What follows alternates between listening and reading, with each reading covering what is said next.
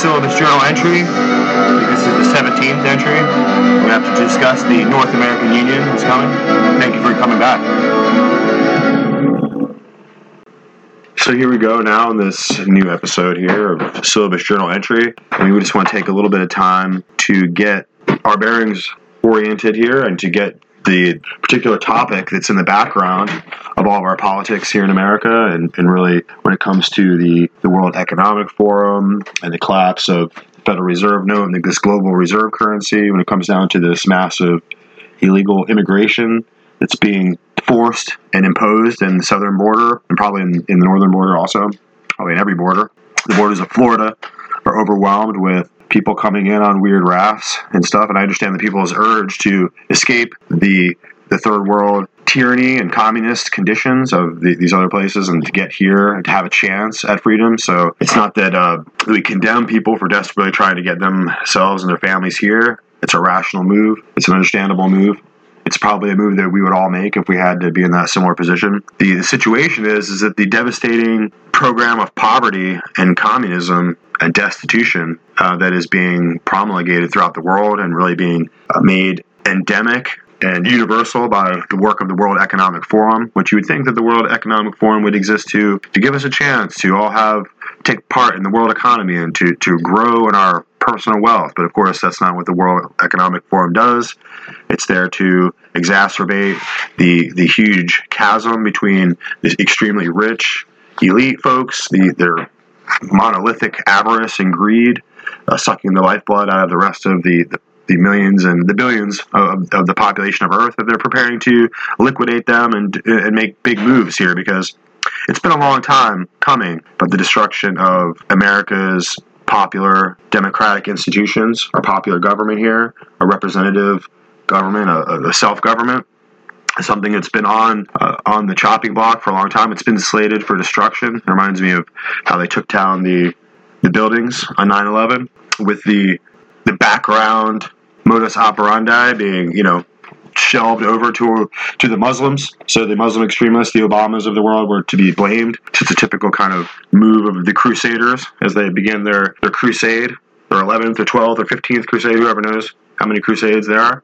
But it's always been a consistent conflict with Islam over the Holy Land and uh, using that as an excuse to go to war. And that's what happened with the, the, skull and bones people up there with the bush bushies. So in order to kind of see where we're going here, they want to demolish popular government and Republican institutions and freedoms and the liberties of conscience and so on that were developed here in the West in in our fight for American independence and we turned away from uh, the, the our liege lords and the divine right of kings that supposedly as the doctrine conceived of by popery and, and by Rome to use religious apparatus to force all men to their knees and to submit to the kings and princes and the nobility of the world and turn everyone else into subjects and serfs and kulaks. So when we fought for our freedom here in America, we were we were fighting against the rapine and the butchery of Hessian troops that were coming into our homes here, and the, the colonists, the American colonists, who, who, you know, we relate to them. We relate to the colonists being abused by the British and by the Hessians. And we relate to that today because we have the FBI doing the same thing, being built up to be some kind of crazy Gestapo organization. And you got a bunch of sick pigs in there that'll just follow any orders and they'll they'll arrest anyone that they're told to arrest. So that that's why they're out of control. They have no longer the ability to think about what they're doing as as within the the, the legal binds or legal constraints of constitutional framework. They're just way outside of that. Um, on one part, like as we said before, the executive branch is completely out of control, operating on emergency war powers, which are not constitutional, and there is no emergency war. And if there was a war, we could have our Congress give the permission and sanction the ability to go to war and but of course, we don't need the Congress anymore to raise our massive trillion dollar debt limit, and we don't need the Congress anymore to go to war. We, we just don't need the Congress anymore at all. We just need our our dictatorship of the unitary executive there in the executive branch. Just sign sign laws, sign papers, sign proclamations, and then all the generals salute all the gay rights, transgender generals up there in the Pentagon. They all salute with their heels on, and they click down the hall, and they go to enforce this new program of transgender indoctrination. I, I, really don't know what they do up there all day, but they, they don't protect our border and they don't protect against our enemies Uh, they're just there to facilitate weapons to Ukraine to try to get us, you know, into this third world war scenario, and to get all the different militaries there in, in China and Russia, it, uh, you know, up to DEFCON three or whatever, so that we can have this huge military uh, conflagration that we're seeing being built up here. And really goes back to, to London. I mean, we, you can see that. So we have the Royal Society and we have the the Royal Institutes for Science and Technology. And you, you know, it's it's hard to really find a lot of the leads there, but if you go back and look, you can see that there's connectivity between the experiments that were happening um, in in the CCP in, in China in Wuhan, and there was a connection with the Imperial College in London. So you, you, I can even find an article here right here. Um, governments around the world. This is in chemistryworld.com. Governments around the world, led by the U.S., are moving to restrict and control academic collaborations with China. The latest in the clampdown on links with China is the closure of two major research centers involving the Imperial College in London and Chinese companies linked to the nation's defense industry after the UK denied permission for the work to continue. So this is in 2022. It's only a couple years later that they finally decided they're going to shut down these these uh, very embarrassing connections between the, the CCP and the Chinese Communists and London uh, in this in these in this uh, in this research. And I'll continue with a little bit of the article here. The move follows warnings from the FBI and the MI5 in July that China was involved in economic espionage and presented the biggest ever long term threat to economic and national security. How times have changed. Back in 2012, Chinese investment in UK universities was encouraged and welcomed.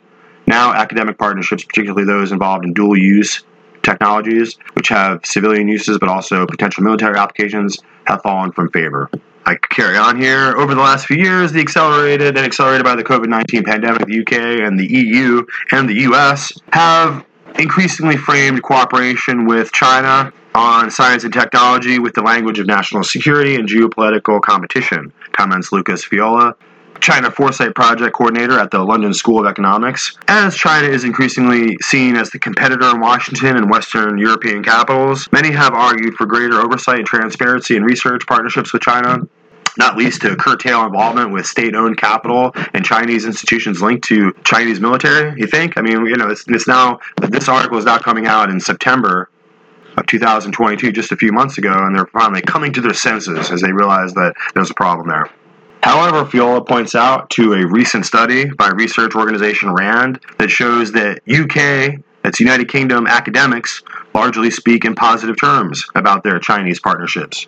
This suggests science communities are resisting the pressure to decouple from China to a certain degree. Nevertheless, while engagement with China may vary across different disciplines, examples such as the Imperial Institute's collaboration with AVIC demonstrate that research organizations are adjusting Rand's report that surveyed more than 80 researchers notes that UK and Chinese research ecosystems have become increasingly integrated since the 2000s, particularly in technology based disciplines such as synthetic biology, advanced materials, energy, and engineering. However, while it notes that transfer of dual use technologies to Chinese military has not dominated the media, only a minority of those surveyed experienced this issue, like whatever. So just finish it up here. The the report finds clear indications of a decline in UK Chinese research collaboration starting in 2019. Oh, I can't imagine why. And describes the challenges UK academics face when conducting research in China. So, I mean, this is just some article I just whipped out as we were just sitting here.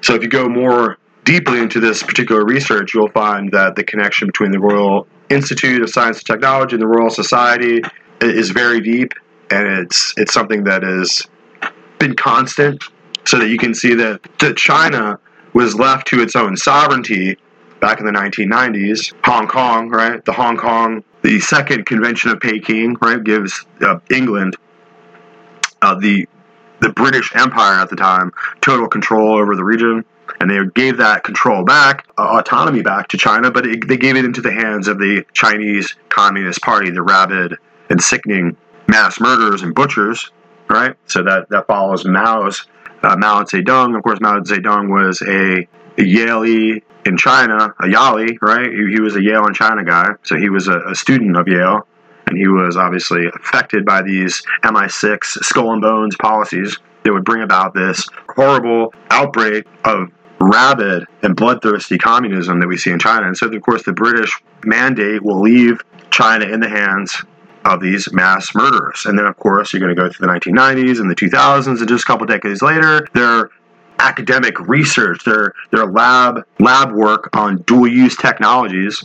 The AVIC Center, a collaboration between Imperial and aviation industries, and the, the China corporations. All right, so you can see the, the Beijing Institute of Aeronautical Materials. I mean, on and on and on, uh, involving the Imperial Institutes, uh, you know, focused on materials and character, the processing of materials and modeling of different materials for military use. So you can see that England, the British, have been central in this process of turning Chinese massive territory over to the hands of British skull and bones controlled CCP agents who are so bloodthirsty and so violent now, and they're leading this technological advance towards COVID virus passports, all these, digital passports, and of course, the, all these problems arising from this move towards technocracy arising out of China with the help of the UK, with the help of the old British Empire.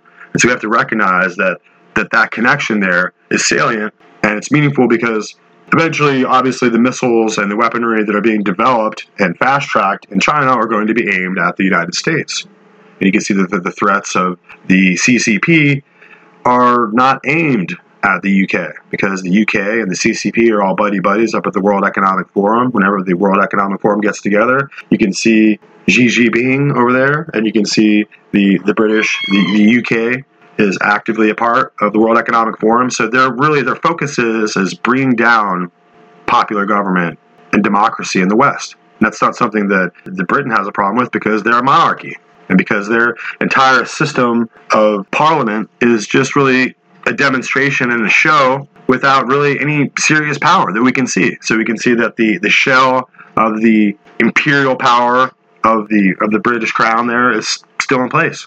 And we can see that they are working with our enemies ultimately to use the World Health Organization as a as a chase to affect the policies around the rest of the world. And of course, Trump did not help us with that. Trump was part of the process that basically buckled and allowed for these these disgusting viruses to be fast tracked, and all this pressure from the Royal Society and the the Royal Institutes for Science and Technology were there to press our CDC and our you know National Institutes of Health into this universal policy that was really being spearheaded by China. So this, these are the problems that we're facing as a country and as a people. As a people who are being rolled up on all sides as we're being replaced by uh, foreign nationals uh, from all over the world are just pouring over the borders or just desperately trying to take part in this fanatical stampede of our border and, and, and damn the torpedoes and damn the consequences and, and damn the American people if they suffer from, from everyone just piling in.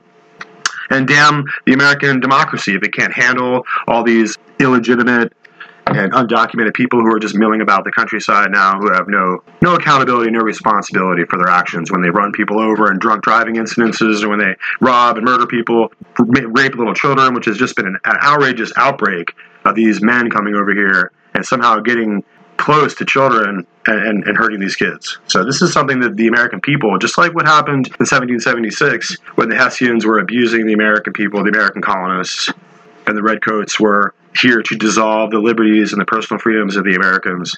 And no, nothing has changed. This is the same dynamic. It's the same crowns, crowned heads. It's the same papal holy see. This this uh, system of religious murder and tyranny that we see, uh, pretending to be Christianity. It's the same system of imperialism that we see coming out of Germany. That's where the Hessian troops came from. They came from the, the elector of Hesse, Hesse Cassel, right? That's where the Hessians came from. Well, the, the, the Hesse Cassel estate there in Germany is still uh, still a noble family. And they still belong to the World Economic Forum, and they still sound like Klaus Schwab, and they get up there and talk about the, the future. The future, right? These are this is the same forces that are pressed up against American democracy and American liberty and American constitutional republic. But today, the patriots of America are whining, transgendered, castrated weaklings who can no longer fight for their own freedom. And they, we don't have the ability to run back to the king and get on our knees and submit to the king. We don't have the ability to run back to the pope and beg for, for mercy, right? This is just the total decline, the total downfall of our society. And they're going to bring in in the ashes of this, just it's not going to just be destroyed and left to ruin. They're going to bring in something that will be very effective for all these people running over the border. They're going to bring in the North American Union. This was effectively done. Was the legislation for this was accomplished under Trump with the the United States Mexico Canada agreement, the USTR, which took place in 2020 under Trump, was the final capstone in building the backdrop for this this free trade commission. The USMCA was the final capstone that is going to be necessary before we arrive at the North American Union. All, all that's left now is to to tank our currency, overrun our borders with millions and millions more individuals from South America or from around the world, to totally cut off the possibility of recovery of the American people who are here. Remember, if we're here in America and we have social security numbers, we're accountable for that debt. If we don't have any social security numbers we're, we're, we're, we're Juan Lopez from Ecuador or something and we, and we don't have a social security number, then we're not responsible for the Federal Reserve debt. So when the IRS comes running to to shake out your pockets and rob all your, your stuff and take back all the belongings that, that you owe for this debt, they're not going to go to to Juan Lopez because he's uh, he's not on the block. He's not on the chopping block for this Federal Reserve debt. So keep that in mind. You are the American people, and you are systematically with your with your Social Security numbers. You're locked in to for some two hundred thousand dollars per person for this trillion dollar debt. Maybe even more. Maybe it's even more than that now. Maybe you owe three hundred thousand dollars. At some point, it's going to be like a thousand dollars an hour that you're going to owe because the, the debt is getting to be you know tens and twenties and fifty trillion. It's becoming just completely unmanageable and it's out of control. It's unrecoverable. And so when that unrecoverable debt needs to be collected, there's only one biological property, and that's you. Your, your biological property, your personal, physical biological property, is the collateral for this debt. That's why you have a social security number. That's why you, you were given a birth certificate.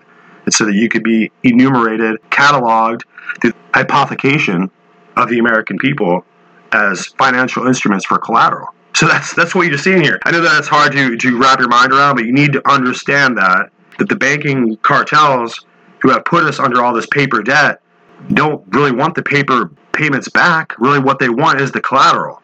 They want what has is to be taken once the default takes and the, the bank foreclosure and the liquidation takes place. When it comes time to to open the clearinghouse and to clear out all the those who owe the debt and to get whatever's left, it'll just be you and your children.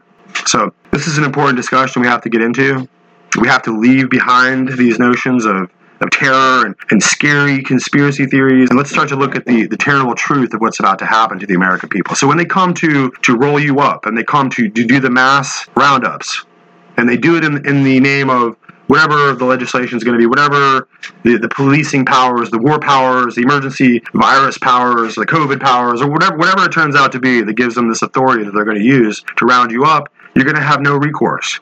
Because you have been completely defaulted and completely bankrupted, and you have no longer have any standing by which you can go to court and, and find uh, any kind of recourse by which you can ultimately change this outcome. So we have to pay back this massive national debt which you can see that Pelosi was up there, all of them, they're all up there like foaming at the mouth, frantically working to make sure they pump enough debt into this economy that it can't possibly be recovered. No one's going to be able to come up with the, the trillion dollars of Federal Reserve notes to pay them back. And so what happens next is a massive national default which the banking uh, powers can come in because of all the documents we've signed, because we've signed all these birth certificates, all these social security numbers, we've handed them out to all the people, and then we borrowed all this money against ourselves, against the full faith and credit of the American people, right? Well, that faith and credit is, is us, and we have to pay that money back. So when we don't have the ability to do that, then, then we ourselves are brought back into slavery, into bankruptcy, into debt prison. Okay, that's where this is all leading to. I know you guys can't imagine that. You think that there's some kind of constitutional protection out there that will save us. Well, go look at the January 6th protesters. Go look and see if they have any more constitutional protections in Washington, D.C. The habeas corpus is gone.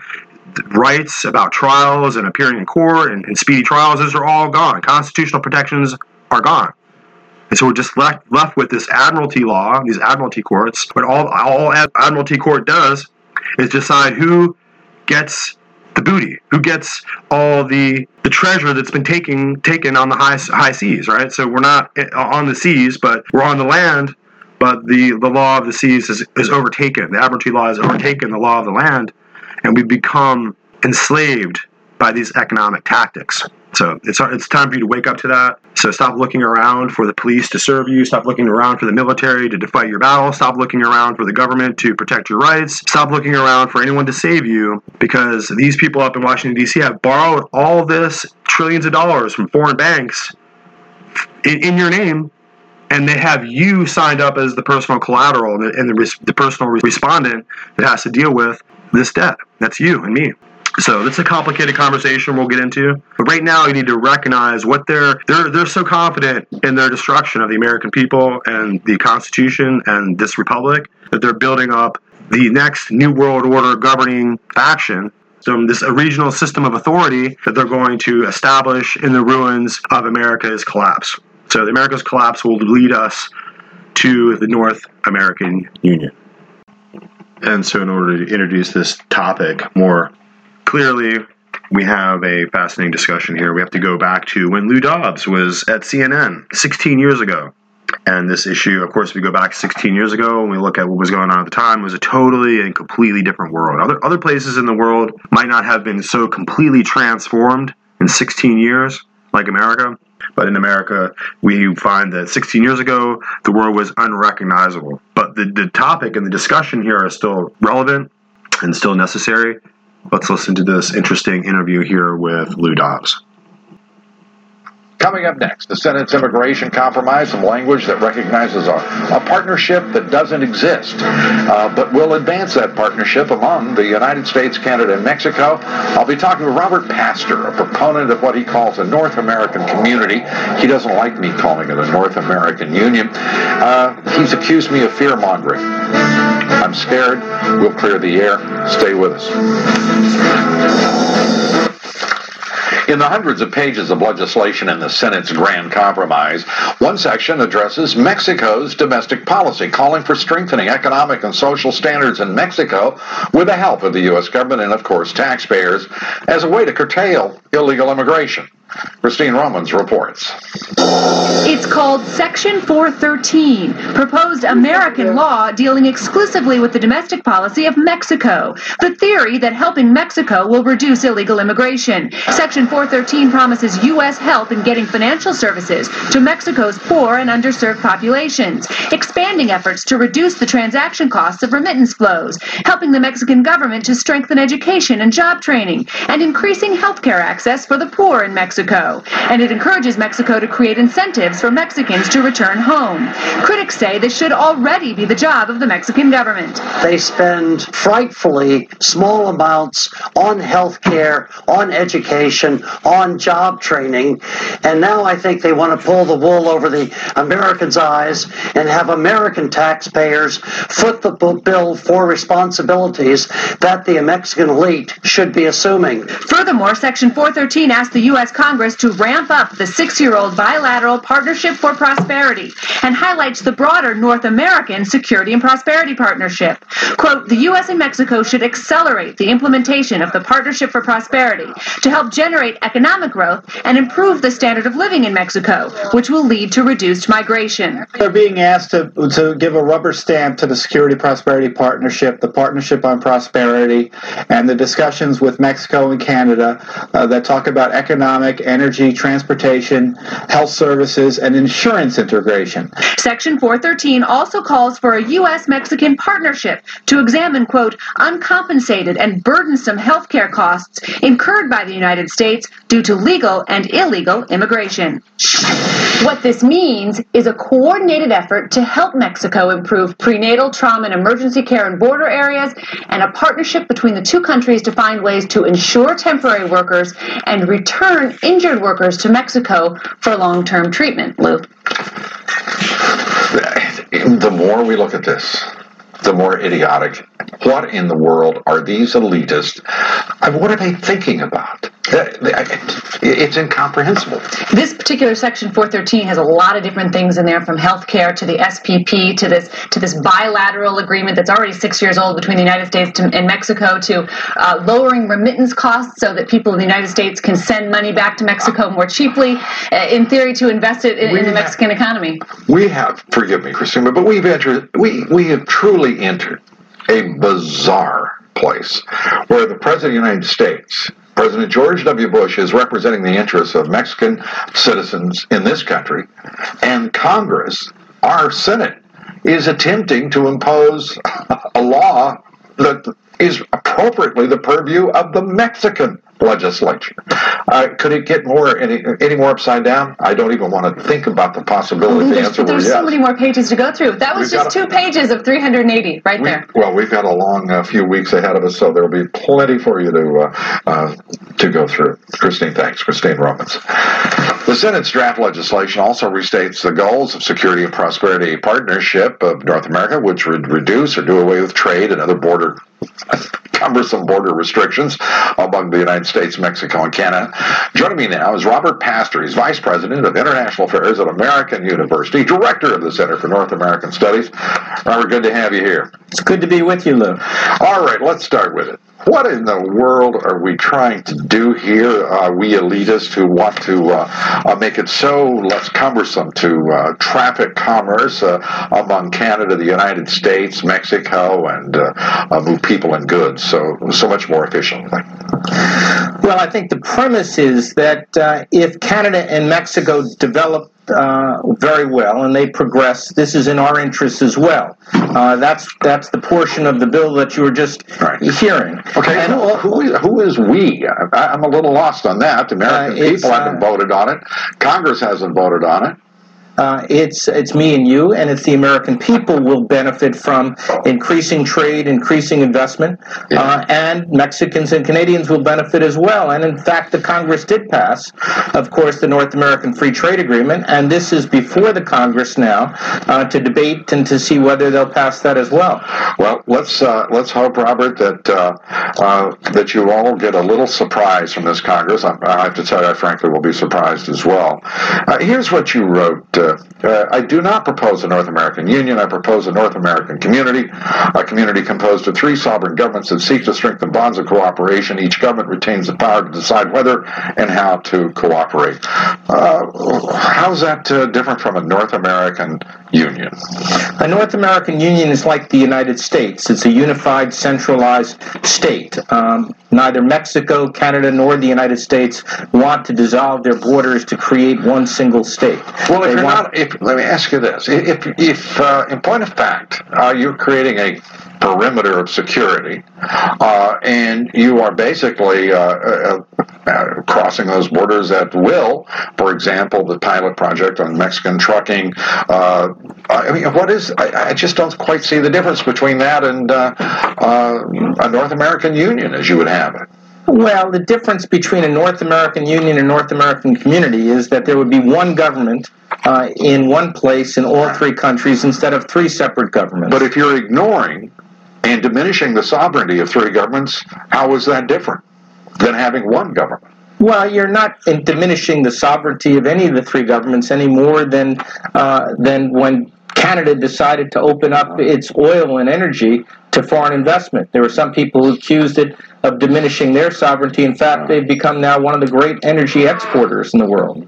So you're not diminishing sovereignty, you're enhancing the autonomy, enhancing the welfare of all three peoples by freer trade. Well, don't you think there should be a straightforward vote on this? Because as uh, technocrats, uh, business uh, executives, and academics and other elites meet in private, and often, if not always, without the uh, transparency of the media being there, the press, uh, don't you think it would be just a lot more straightforward for you all to put forward the agenda? Let Congress debate it, uh, and let uh, the legislature in Canada and Mexico do so as well, rather than stay under the uh, imprimatur of NAFTA, which is uh, a disaster in so many respects in Mexico and uh, and the United States. Well, first of all, I don't agree that NAFTA was a disaster, but I do believe that each of the proposals we've talked about do need to be debated. They do need to be uh, uh, debated in the Congresses, and, and they won't be approved unless uh, all three countries approve them. And with the United States suffering uh, immense trade uh, deficits with both Canada uh, and Mexico, more than 120, approaching 125 billion a year, what's driving us to do this? Well, I think we've seen over the last 13 years since NAFTA came into effect, trade has tripled. Foreign direct Partner, investment just in the asked you a simple question. Uh, The increased by a net factor effect of of that trade is a $125 billion deficit, Robert. What is driving our interest here? Uh, well, what makes you think that deficit among close uh, neighbors like this is necessarily negative? It means, for example, that we're importing more goods Well, that got- are cheaper you- and of a higher quality. Right. Uh, so, as consumers, we benefit from a deficit. I know, and we benefit from uh, not having control of our own borders. We benefit from having all of you elites decide what the future is without our elected representatives expressing the will of the American people. And I know I you think that's a, a much improved uh, uh, and better world. I just don't happen to agree with you. Come back, we'll talk about it another time. Robert Pastor, thanks for being here. Well, it's good to be with a, a member of the public and the people, not just an elite like the rest of us. Huh? Hello. Bless your heart. Bye-bye. Up next, Democrats are So there we have this fascinating interview from 2016 with Lou Dobbs. No wonder he got fired at CNN because he was doing real journalism. And he is one of the, the male journalists leading America's uh, intelligentsia here. So we would just, you know, point out that he is, you know, pushing back against Robert Pastor, and he is uh, just pointing out to him that we're moving towards a regional government, just like was planned by the Roundtable Consortium that was developed by Cecil Rhodes and uh, Lord Milner and all those guys. But they decided then that they would have these regional. The, the, the world government, the global governance was required to be split into these regions. So you have the African Union and the European Union, and you have uh, ultimately coming here the North American Union. And so we're just pointing out here that this process of getting into massive debts and destabilizing the national governments in this particular regional cooperative. So if you have United States of America, Mexico, and Canada, each individually struggling as a nation and having these massive deficits, it puts us more in, into the hands of our creditors, right? To whom we owe these massive debts to. So it's a process of just being reduced to a regional collective and a United Nations cooperative and losing our power as citizens here in the United States who have our, our own individually protected rights. And so you can see that this process of tearing down the national sovereignty of America will take apart the states, the jurisdiction of the states, will take apart the counties, the jurisdiction of the counties and the sheriffs, and it'll take apart the actual meaning of American citizenship for whatever it's worth.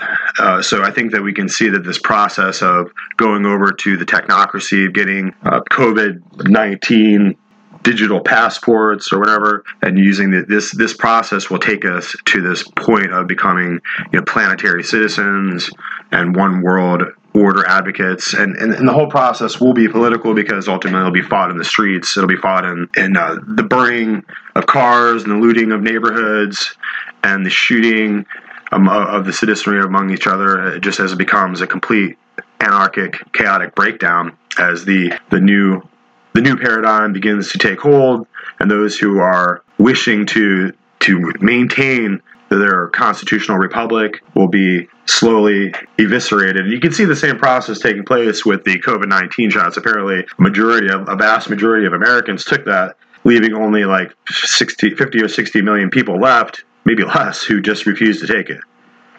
And so you have this mass outcry of the the Bolsheviks, which Bolsheviks, uh, if you you know in Russian, it just means the majority. So Bolshevism is just the the overwhelming, crushing weight of the majority against everyone else. So the new American, the neo Bolsheviks here in America, like the ones who all took the shot and insisted everyone else take it, and you have Sean Penn running around now saying that everyone should be rounded up and arrested who doesn't hasn't taken the shot, so on and so forth. So people are still stuck on that that, that shot thing. I live here in Florida, and we kind of moved on from that a couple years ago.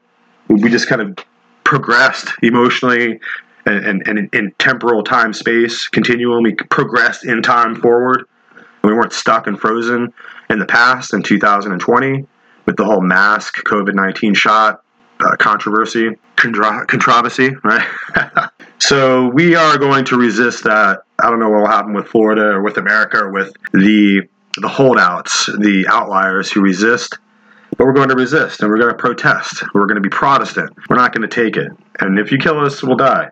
And then we'll all work it out later in heaven. We'll, you know, we'll get to see who goes and burns in the pit, and we'll get to see who was right and who who stood up for good courage and good manly honor and in the defense and protection of his family to the greatest extent that he could. Right? That's what men will do. They'll they're good men. They'll stand up and defend their family, and they'll go to heaven.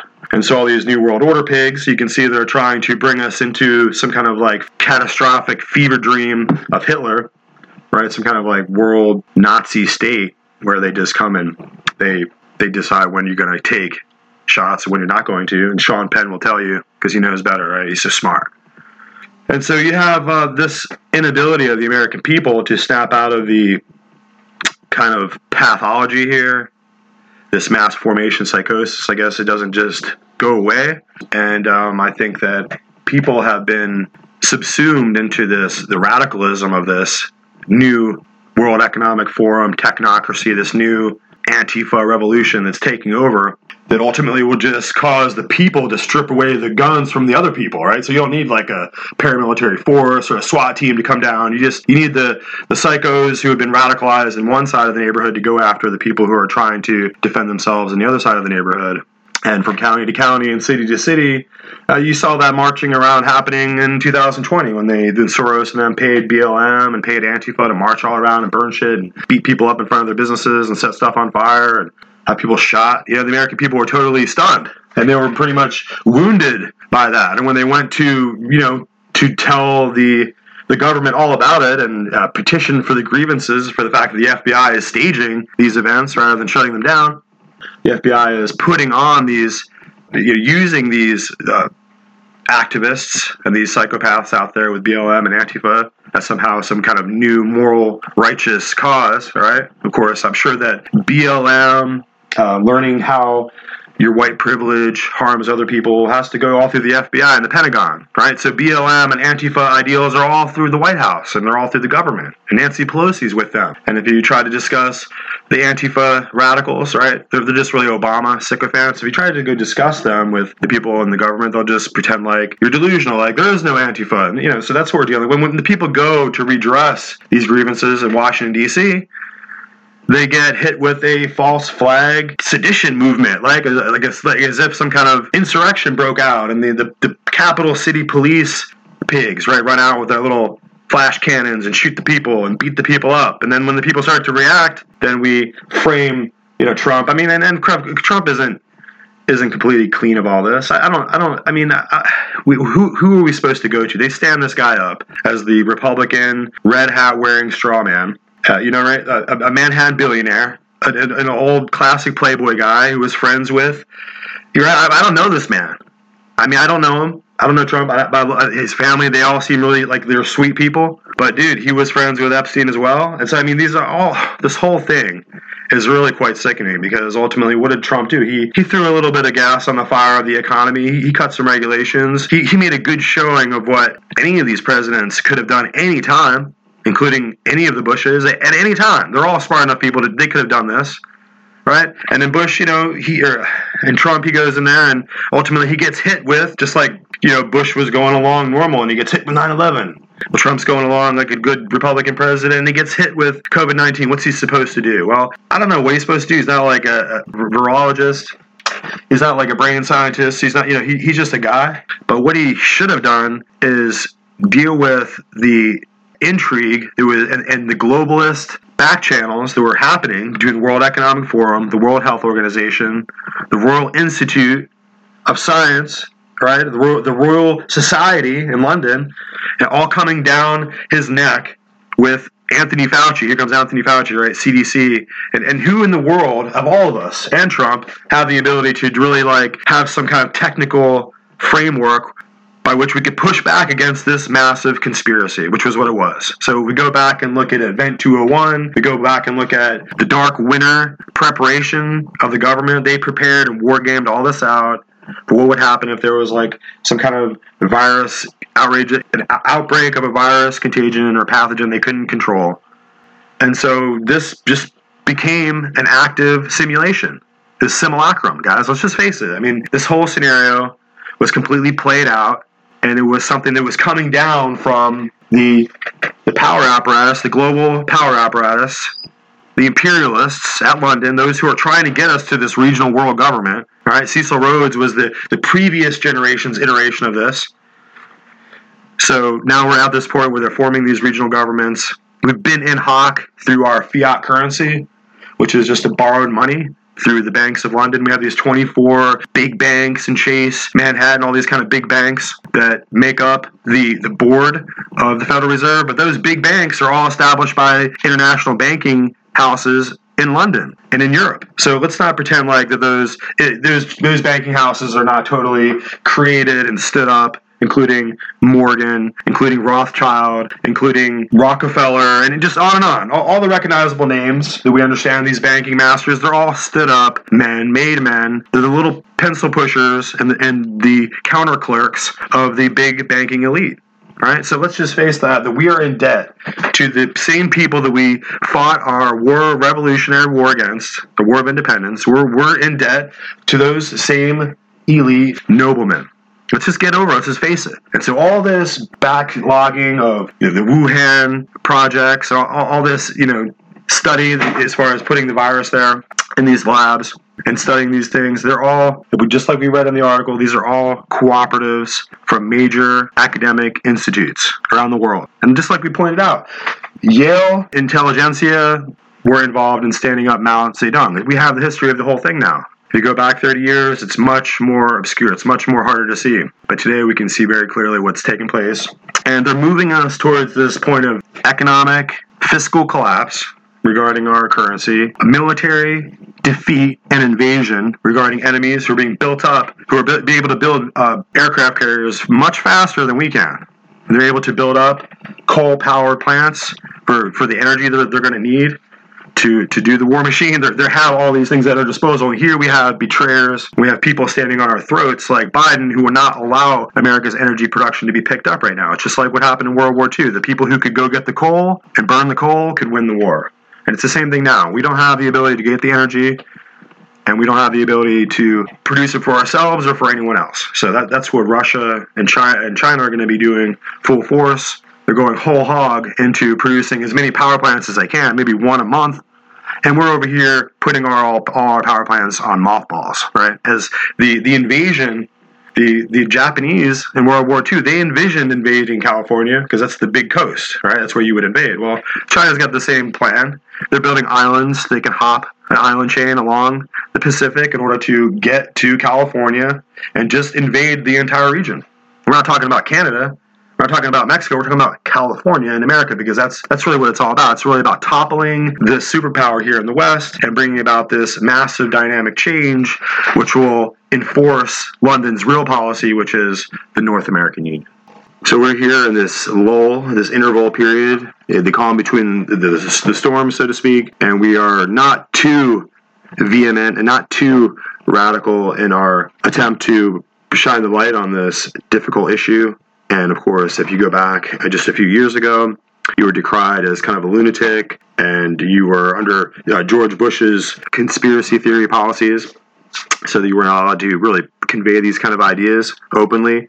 But as we move forward and as the, the curtain comes down and as we pierce the veil here, we begin to see behind the, the inner workings of what this kind of inner sanctum is trying to accomplish. And you can see that the globalists are not really interested in the stability of any particular region or the, the economic liberty or freedom of any particular nation, state. They're just interested in destroying the current system of Westphalian nation states, bring them all back into this this paupery and into this penury and uh, universal economic poverty that will allow this regional system to be built. And of course, this is the regional system of Cecil Rhodes and the, the Roundtable uh, Fellowship, like we were talking about before. And we can see that these the energy uh, the information and the exposure of this plan is pretty explicit. It's pretty it's pretty well publicized now. If you just want to take a look and pay attention, you can find out what is actually happening time for fearless and courageous people, people of conscience, people who have the intellectual ability, the people who have the moral fiber to take a stand against this rising system of tyranny that was once uh, long ago put in check. Now it's it's rising again. So in order to really just get a good look at this, what I, I agree with entirely is the opinion here of Laura. So let's just take a listen in discrediting this? Are you or are you going to ignore them? I mean, why do you care? Why do you care what these people say? They've lied about everything under the sun. The same media organizations that come after, you know, Trump and attack him or you or anybody else or attack me, the same social media companies, they censor the truth about COVID. They censor the vaccine injured. They censor those who have died. They censor naturalists who have solutions that counter what Big Pharma want. They censor the Hunter Biden laptop. They push false information about that. They lied about Russia collusion. They lied about Ukraine impeachment and, and Trump's rule. They lied about the Biden uh, corruption. I mean, why does anyone care what these people have to say anymore? I don't know. I don't give any oxygen to what they do. I couldn't care less about anything they have to say. They have no power over me. Absolutely no power over me. And I would encourage everybody out there to stop listening to these people because they have proved themselves to be absolutely worthless. Laura, one one question. So about about one week ago today, I was standing on the border of Israel and Syria. On the other side of us from was Lebanon. This is the Golan Heights. So I was standing atop the Golan Heights. We're looking across one of the most militarized. Uh, you want to talk no-go zones. You want to talk DMZs area. That's a border. That's a serious border. That's a country that takes their border security, their sovereignty, their nationhood very, very seriously. Our country obviously doesn't do that. And you're detailing that in this threat assessment. And I can't wait to read this, to go through chapter and verse. But it sounds like it's it's not it's even beyond that. It's a baseline assessment of everything that's going on. But here's my question though the reason that the politicians across these borders and the reason that this isn't getting the prioritization and the financial backing that it needs within the agencies and the hierarchies is that there are people at the highest levels that are actually benefiting from this. Isn't that true, Laura? That's the reason that we can't shut down our borders the way that Israel shuts down their borders. The reason that we can't have a Golan Heights type of border security at our border is that there are people who are getting, remember, 10% for the big guy, right? There are people who are making money on this on both sides of the border that are in cahoots with the cartels. That's the reason that we can't have our border shut down. Look, and you, well, on the immigration question, you got Republicans, Chamber of Commerce saying they want the low wage workers. You got Democrats saying they want the voters.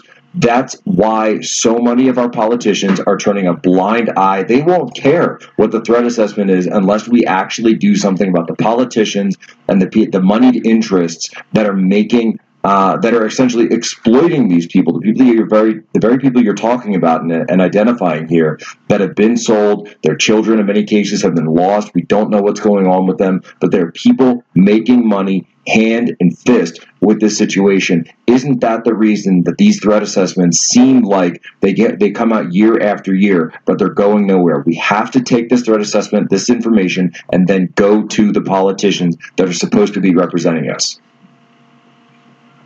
You're right, Jack, but it's only part of the story.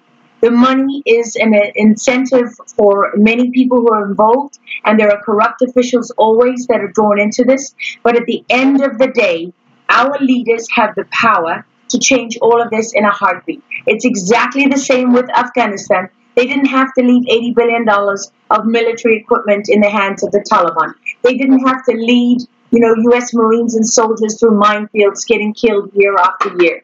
They could have leveraged the technology, the advanced military capability that this nation has, and the, against the Taliban, and they could do that against the cartels. They could declare the cartels terrorist organizations and bring the full resources to bear of the United States government. Donald Trump wanted to do it, and he was prevented from doing it.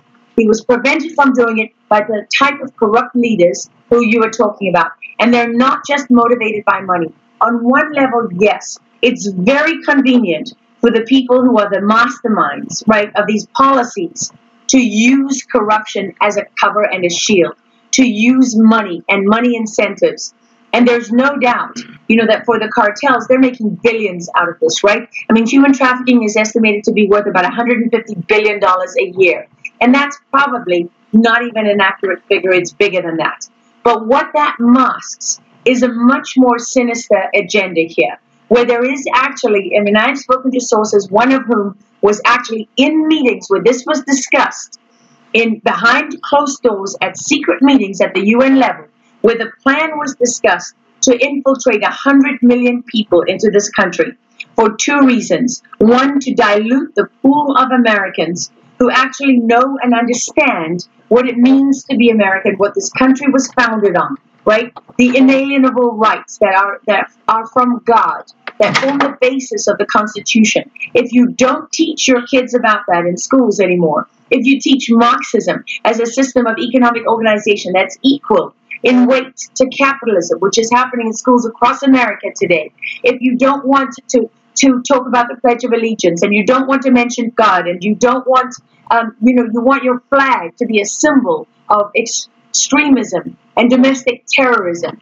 and uh, uh, instead of it being a symbol of something great that is the basis of this nation, if you want to teach your kids that are coming into this country that uh, white people are, are all white supremacists and are all racist, you're you're diluting the pool of people in this country who want to fight for what it is to be American, who understand what it is to be American. And that is by design. It's not an accident that that's happening. It's being manipulated, and there are people who are paying for that. They have names, they have faces, and they have addresses. And I'm sure you know, they don't want me saying these kind of things. I know this is why, you know, the attacks come in the form of another Daily Beast article, another hit piece in the Washington Post or the New York Times. I don't know, and I don't care. And and that's you know, and there's much more sinister um, threats that come, like death threats mailed to my house. And I'm one of many. Anyone who speaks out, they're either attacked publicly, they're discredited, or they disappear. I don't care, okay? Because my kids are not growing up in a world in which people say, oh, you know, kids are trafficked and raped every day for money, and that's okay. No, it's not okay. And the second part of this plan is to create a regional government of Canada, the U.S., and Mexico. So I just got to pause it right there. So you can see this is why Laura Loomer will join the great Hall of Fame that is the Women Leading America's Intelligentsia. Because, of course, she is going to be one of the honest ones, one of the real American fighters, fighters for democracy and freedom and liberty of conscience and political liberty. And she's going to be one of the ones who's going to tell you the truth about what's really going on in the background here. So a lot of these other guys uh, up there in the CIA and the FBI and the Pentagon, they, they don't have any any kahunas left. They've been clipped, and they're no longer really men and they're no longer really able to speak the truth because of their career or because they want to have advancement or because, like we said, their their gonads are gone. And they're they're good at leveling their weapons against the American people. But as far as it comes to going into dangerous missions into dangerous territories and, and putting their lives on the line to defend America's borders and to defend American sovereignty against the encroachments of our enemies, and these guys, they got no they got no more testicles. They're all quiet. They're all on the take all the generals roll up there in the World Economic Forum, or you know, the, the Council on Foreign Relations panels, or what have you. And they showed earlier the the time when they had uh, Joe Biden come up and speak at the World Economic Forum, and uh, of course Nazi Klaus over there, little mustache man Klaus Schwab over there is going to you know point out how involved Joe Biden has been in, in the World Economic Forum for all these decades. So it should be no surprise to us now that we have these betrayers up there in the United Nations, up there in the World Health Organization, up there in, in the federal government, inside the Beltway, right? Inside the the zip code region up there with so many, so many, many billionaires being created every year because of you know lobbying and uh, because of defense contracting and just all these other things that are so important to the the political class up there in Washington D.C. as they sell out the American people, and you can see that they're putting the American people on the chopping block. They're getting ready to round up the American people to put them into the, the mass prison camps. They're getting ready to destroy the economy of the American people so that they starve while they bring in all these other replacement people from other places who aren't responsible for this Federal Reserve debt. So that they can just completely clear the playing field of the entire United States continental region, right? Of all the people who are actively, like Laura Loomer here and I, we're actively prepared to fight uh, for our, our, freedom and for our liberty and our futures against this tyranny, against this plot for the overthrow of the American people and the American Republic here in, in the United States. And so it's been in the works for a long time. We are on, our, on the back of our heels here. We have an executive branch who's completely out of control.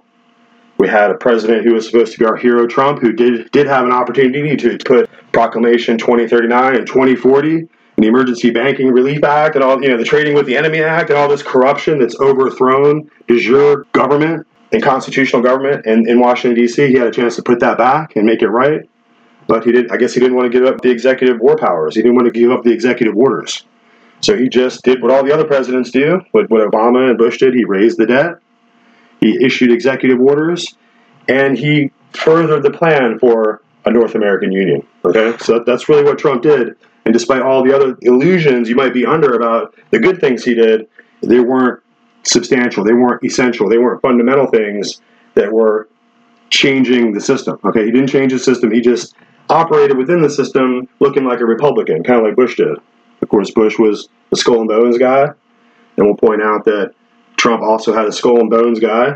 Of course, we had Steve Mnuchin as the Treasury Secretary under Trump, who was Yaley and who was a skull and bones guy. So let's just listen to uh, Laura Loomer finish up here, just real quick.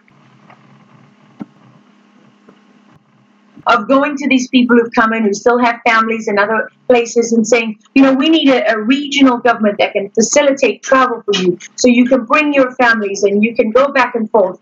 And this is how they break down sovereignty and break down nations all over the world. So there is always a political plan behind everything that you see. And as powerful a motivator as money is, it is not as powerful as those who want power. So there we have Laura, and of course, if you go look, you can see that the the liberal left really hates her. They call her the meltdown queen. They call her Islamophobic and racist. They they call her everything that there is to call people to try to dissolve their credibility and to ruin their reputations and to just you know cause you, the public out there, to just disavow anything that she might say. But if you take a closer look at what she is saying and why she's so toxic in the mainstream news media and why they've blocked her off, off uh, Twitter and done all that. You know, of course, she's been deplatformed uh, in every way that you can be deplatformed because what she is saying and what the other people who have courage and still have testicles in their body are saying is that the process of betraying the American people and undermining our national sovereignty is well underway. And by the time you figure it out and you start to sound like Laura Loomer, and you start to you know raise your voice and you get to become affected by the truth in such a way that you're motivated to try to work against this planned outcome, which is the, the collapse of the U.S., then of course you're going to find yourself being called a racist. You're going to find yourself being castigated in exactly the same way. So you have to kind of prepare yourself for that. You can't be a part of the technocratic cyber sphere of acceptable people in polite society, right? Out there just posting little comments and just, you can't be a user of your smartphone. You can't be allowed to have a bank account or to to operate in the new economy if you're someone who doesn't like that your country is being destroyed. Okay, if you have a problem with that, you have a problem with this new regional government that's the brainchild of the Royal Society in, in London, then of course you have to be silenced. So let's carry on our fascinating discussion here.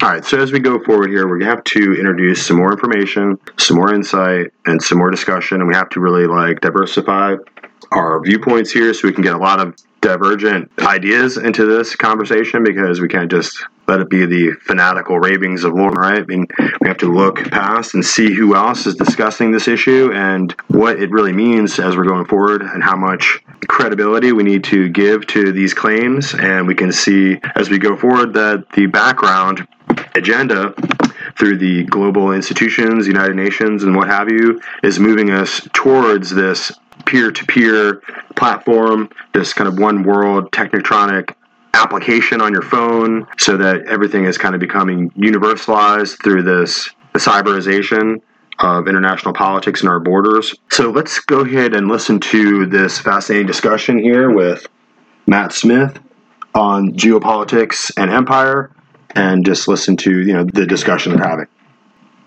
living the life in, in, in my home Croatia, and it's like, as you said, it's like I came to the hard conclusion, realization of what's really going on. Uh, that's not going to cut it. I'm going to have to give up that dream, you know, cut, cut and run, give up that dream of, of Croatia and come to, uh, you know, head on down to Mexico. Um, and that's what we did. And it turned out to be uh, the right choice. I just read yesterday that Croatia is going to be introducing the digital passes. Now they're going to be limiting gatherings. Uh, and they said by 20, so next year in Croatia, all uh, citizens who need uh, services from public institutions will need to have the digital certificate and proof of vaccination. Not even negative tests anymore. So if, if I'm living there and I need to get like a driver's license, I don't know, or renew something, I can't do it. And it's like, you know, this is just as I foresaw. Uh, and then just kind of my, my, my question um, on the parallel structures. So I know you said you went down to Uruguay for the summer, you know, advancing, you know, four, five, six months, buying time. How bad? I mean, if this keeps going, you know, if this turns into years, I mean, what are you planning, or, or, or Doug or others? Like, I, I mean, is that in the back of your mind? Like, if this just keeps going and then just deepening, like, are you going to just stay there in Uruguay, go somewhere else, and yeah? Well, um, if you don't mind, I'd like to come back to that because I want to point out that when you're talking about the uh, the, the the passport, the digital passport, that Croatia is going to, you know, you have to have a vaccine. Not even testing will work. This is a perfect example of the essentially the straw man arguments that are created to draw people in, that uh, that basically keep you from seeing the bigger picture because you know the, something is introduced that has a semblance of, of uh, reasonableness or has a back door or has some way some workaround and you know you go uh, well so so you don't end up opposing the vaccine passport at all. You oppose the idea that it doesn't include natural immunity. Like you end up going well how can you say natural like they they, don't, they specifically don't include natural immunity because it's such a, because it, it makes people insane. Because everyone knows natural immunity is better.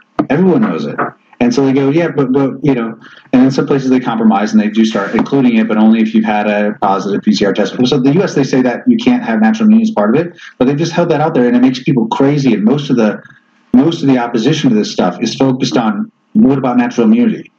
What about natural immunity? And they're like, it's like the, the, my whole point is that it draws these things. This is an irrelevant debate. Debate.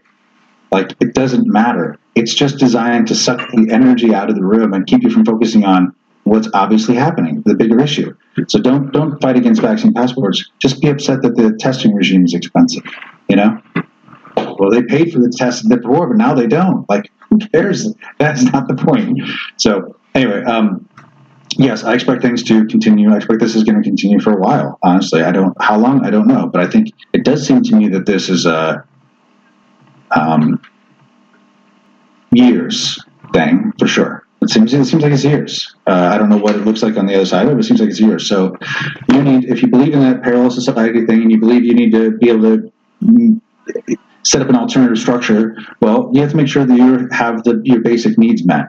Uh, you know, what are the basic needs? Well, food is a big one. So why do I? One of the reasons why I like Uruguay is because tiny little country, three and a half million people, they produce enough food for 50 million. 50 million. So that seems like it's better. It's also a, you know, it's not the same sort of. There are huge farms here, but there's a lot of little farms. Like lots of people do small scale farming. So that makes it so that it's not as centralized. It's harder to cut off. There's fewer choke points there. Um, you know, people are trying to cut off your access to food essentially.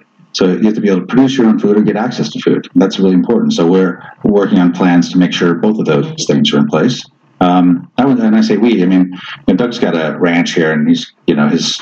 He thinks he thinks his needs are met, but I'm working. To, I'm looking to build something else. You know, something different that's more more diverse. Sort of, uh, yeah, something a little more diverse in terms of its food production. But the uh, uh, but yeah, I expect at this point, I think this is the place. I think this is better than other places. Um, I think it's almost everyone forgets about it. I mean, Mexico has been like the place where Americans go, "Hey, this is the place to come, come here," and I'm like, eh, I don't know, I don't know. It makes me nervous. Um, I don't see how. I mean, my argument with Mexico really is fundamentally is that if you see an economic crisis coming, which I don't know how that cannot happen, uh, the Mexican economy is so dependent on the U.S. economy that I don't know. I just think that there's going to be a lot of a lot of uh, difficulty there as an offshoot of that. And then we have that kind of difficulty, uh, then you know it's you can have the chaos that can run through a population when things fall apart. I think people just are totally unaware of how bad things can get and how they can get bad really fast. And in densely populated places, especially where you have people who are desperate, it can get bad fast. And cultures that don't mind a lot of violence, frankly.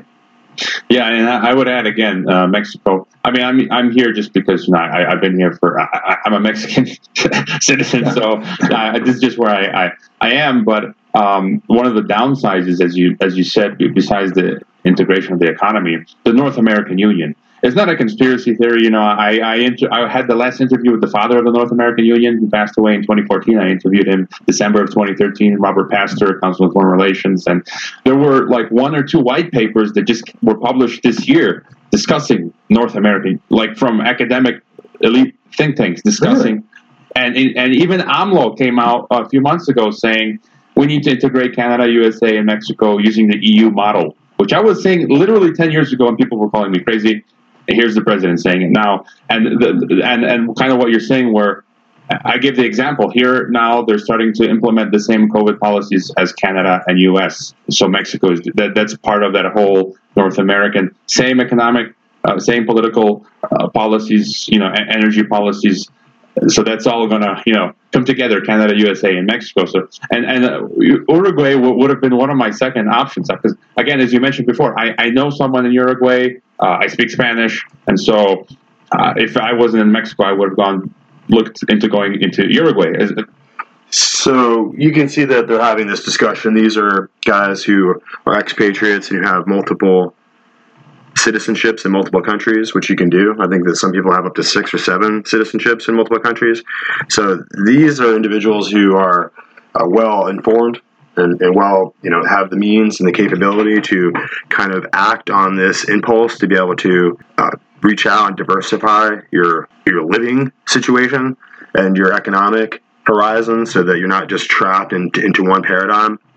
And so that's why I reach out with this episode and with these episodes to try to inform you and to try to give you information that uh, maybe others around you do not have, but give you a perspective on the kind of pragmatic and defensive posturing of people who are well informed and who realize what is coming down the pike. So that's why you need to be informed. You need to be aware, even if you are dealing with cognitive dissonance and you just cannot accept the the words that these people are saying. And just you know, you have to listen to critical analysis. You have to listen to the other side of the arguments. You have to listen to information that was always considered conspiracy theory you know, and you have to be able to take a look at what are the facts on the ground and in the newspapers and what is happening within the Council on Foreign Relations, World Economic Forum, uh, you know, the G20.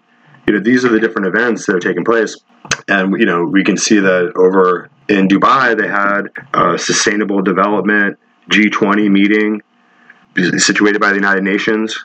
I think that was March 29th and March 30th. So you can see that's, you know, 329 and 330 and you can see so you can see that they all the information all the the symbolism the gematria all the numerology all this emblematic insignias that they use and, and you got john kerry flying around the skull and bones man right the almost president flying around the country in his jet to talk about controlling the environment, how the government, this new world government will control the environment and take away your ability to hike in the woods. And, and you know, back in the day, Abraham Lincoln would chop down logs and make a, a log cabin and he would live in it. He would just carve your home right out of the, the wilderness, right out of the land and just take your sustenance and, and your, you would hunt that land. And, you know, there was a wild, no man's land there to be taken and that is no more. You know, everything is, you know, state owned park property or reserve land or what have you.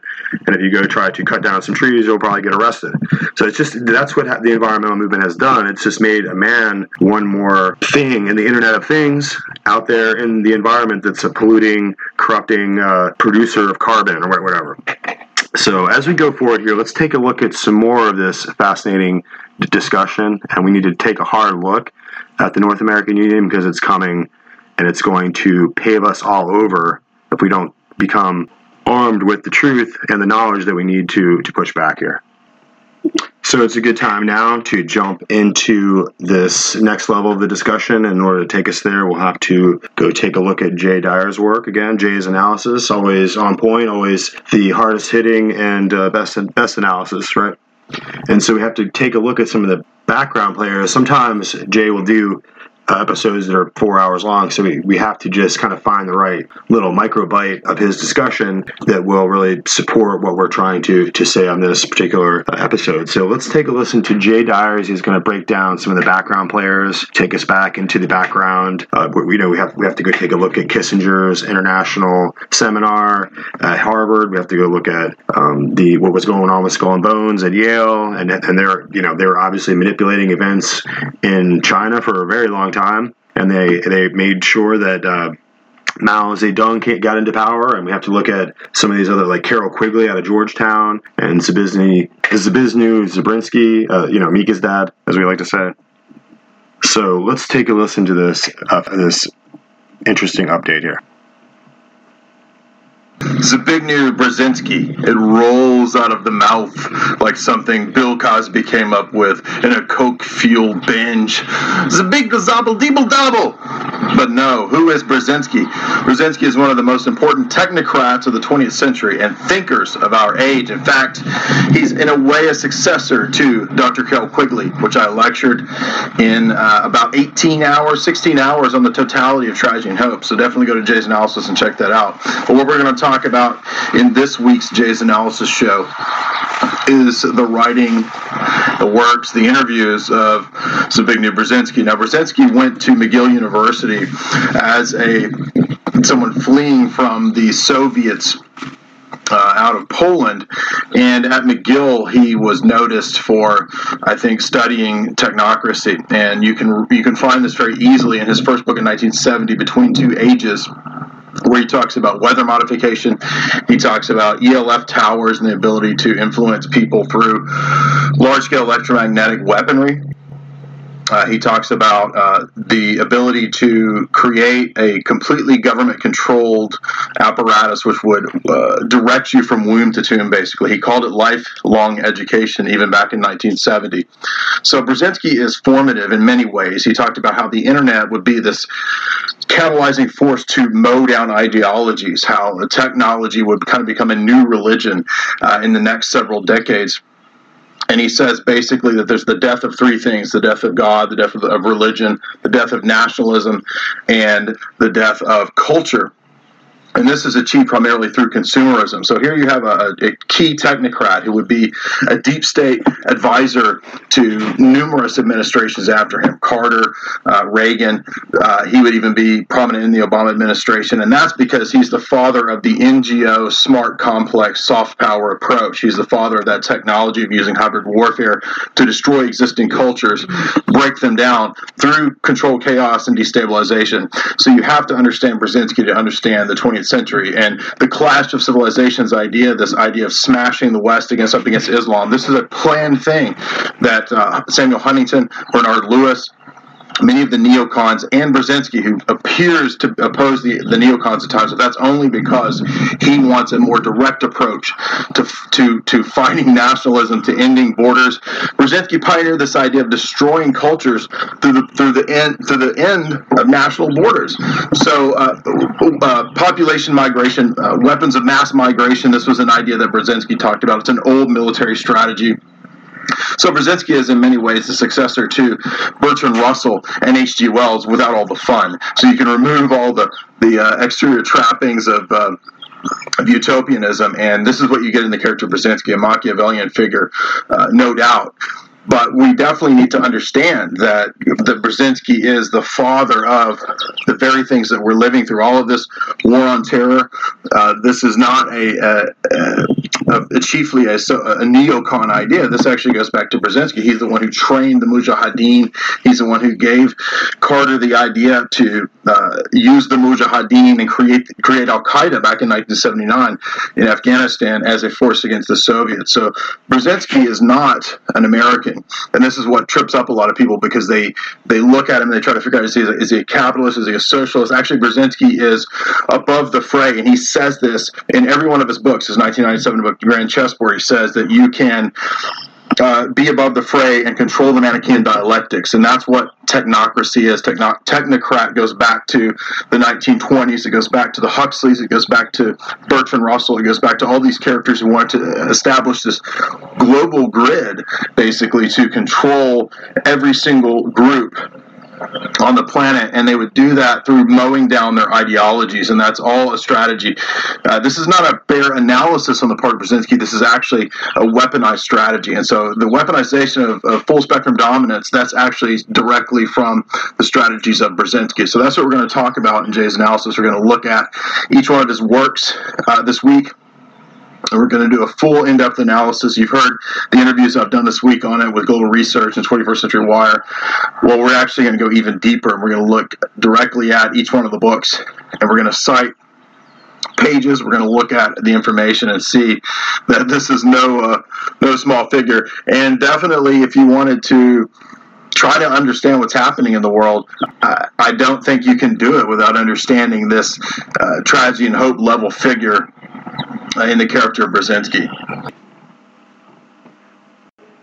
So we're just really following along with a lot of this work that's done by Geopolitics and Empire and their and their podcasts and their kind of journalism that they do, recording for us and keeping track of all these kind of different points of view around the world.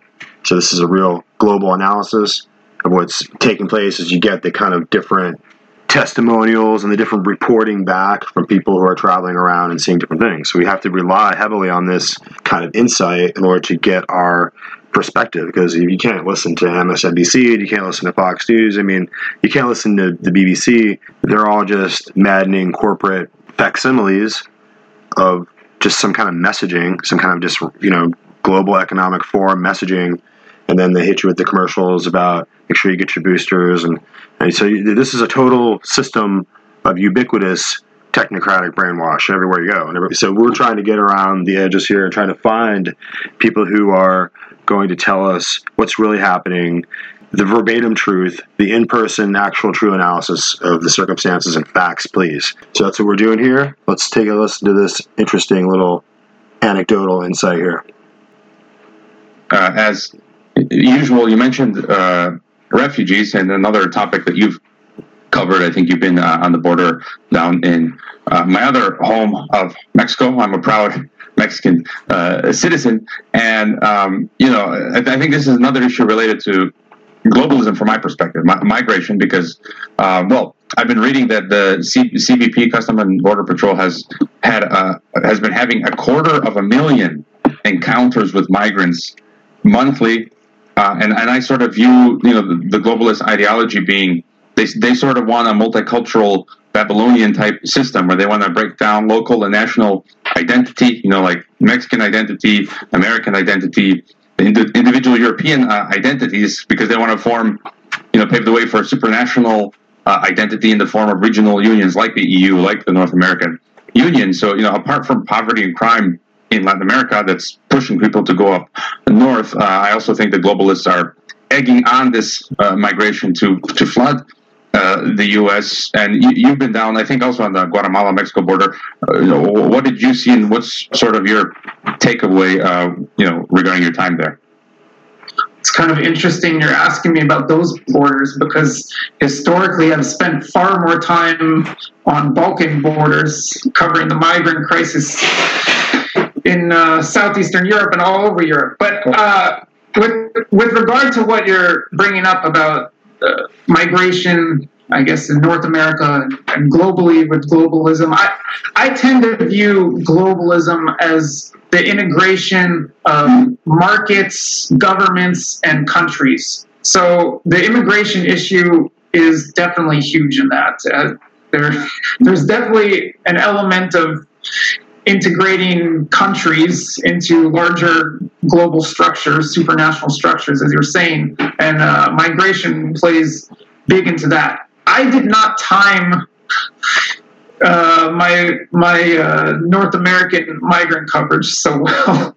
So I in uh, several years back, I was in a bunch of hotspots in the Balkans. In uh, right after September 2015, August 20, I think it was August 2015, uh, when then German Chancellor Angela Merkel announced, infamously announced refugees welcome. I, I was in the Balkans back then, and I was I went to a bunch of hot spots Uh, Idomeni was one of the more infamous ones on the Greek Macedonian border, but I, I went all over covering uh, the migrant crisis, and I saw a lot more action there than I did on the the U.S. Mexican border at Tijuana, or, um, basically in Tijuana, and uh, the Guatemalan Mexican border down along the Suchiate River.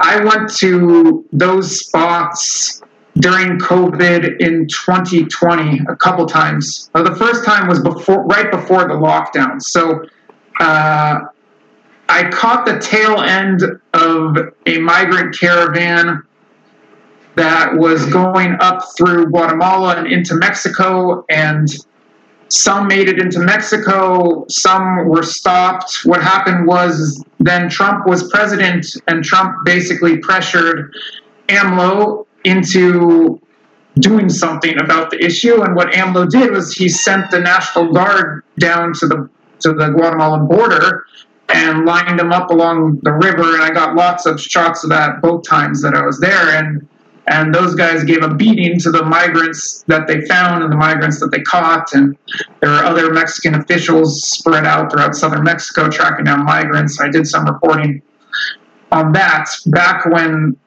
Trump was president. So since since Biden's taken over, I have not been on any of the well, I mean, I guess there's one main border to report on in the, the in North America right now with regard to the migrant situation. That's the U.S. Mexico border, and I haven't been back there.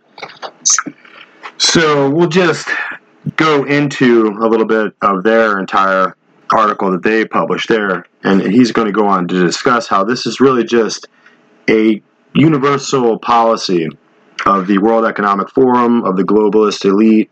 That power structure is is performing this this demographic catastrophe and they're pulling the pin on this uh, on all the different nations of the world. So Sweden is dealing with it. All these different countries across the world are dealing with this influx of raiders and inv- invaders. They're not there just with smiling faces and clutching uh, warm suitcases of hope.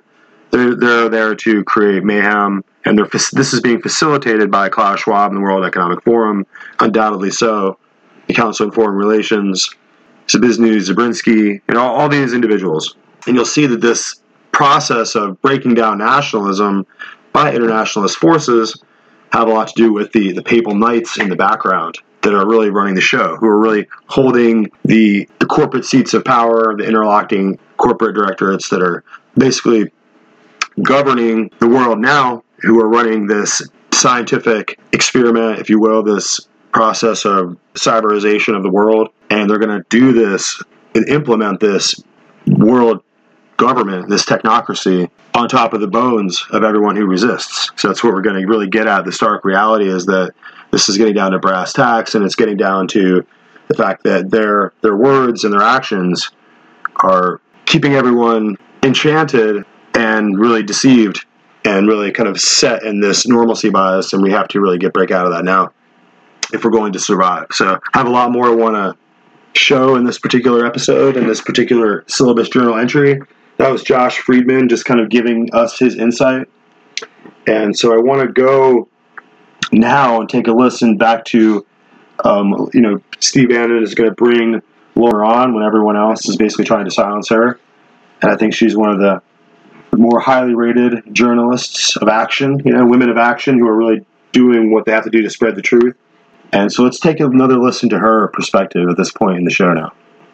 Borders people cross this border for the first time ever. You're confident this border is secure. We have a secure border in that that is a priority for any nation, including ours and our administration. Good morning, Steve and St. Brian. This bus just arrived moments ago. I talked to some of the folks. Apparently, this bus has come from Del Rio, Texas. That's what a gentleman on the bus told me. And these, pardon me, ¿de dónde eres? Venezuela. ¿Venezuela? ¿Habla inglés? No. ¿Sí, no? No. La, la, pre, la presidenta Harris dice que frontera cerrado. ¿La frontera es cerrado o abierto? Abierto. Abierto. So what she's saying, Steve, I asked her if Vice President Harris says that the border is closed. she says it's open as we see these migrants coming across now. Talked to many migrants along the border who are very grateful for these governors, and also uh, as of late. The El, the El Paso, the city of El Paso, which is Democratic led, uh, for these politicians to get involved in helping them get to other parts of the country for free is what the migrants call it. But you and I know that this is at the Okay, cost okay. of the Um, taxpayers in Arizona. So, so what is happening here, by the way, uh, it's Thursday, 15 September in the year of our Lord 2022. We're going to bring in a moment uh, the intrepid, indefatigable Lara Logan, one of the best investigative reporters in the world, and now uh, someone who resides in Texas to talk about this. Breaking news, let's make sure I'm getting into this more at the bottom of the hour. Uh, FedEx, who just gave forward guidance two months ago, 60 days ago, that everything was rosy. Consensus earnings supposed to be five dollars and forty eight cents. They just reported two dollars and sixty five cents. This is one of the biggest, most massive misses I've ever seen. And the CEO just gave sixty days ago everything is rosy. They're blaming everything. That is a bomb falling. The stock of FedEx dropped over 12%, 12.5%, I think, in two or three minutes. Aftermarket. This is this because FedEx is a proxy for the overall economy. So the lies and misrepresentations that are going on, that's what we got to watch forward. We cut to the math, we bring the receipts, we talk about capital markets economy. This is a massive story. We're going to get back to in a moment. FedEx. I, look, if the CEO either the bottom fell out in the last 60 days or they lied to shareholders, they lied to shareholders in the in the biggest way, and uh, they lied to shareholders. Drop, by the way, drop 15% right now this economy at the bottom is falling out, and FedEx is a proxy for that. That's a canary in the mine shaft. We're going to get back to into a moment. Lara Logan.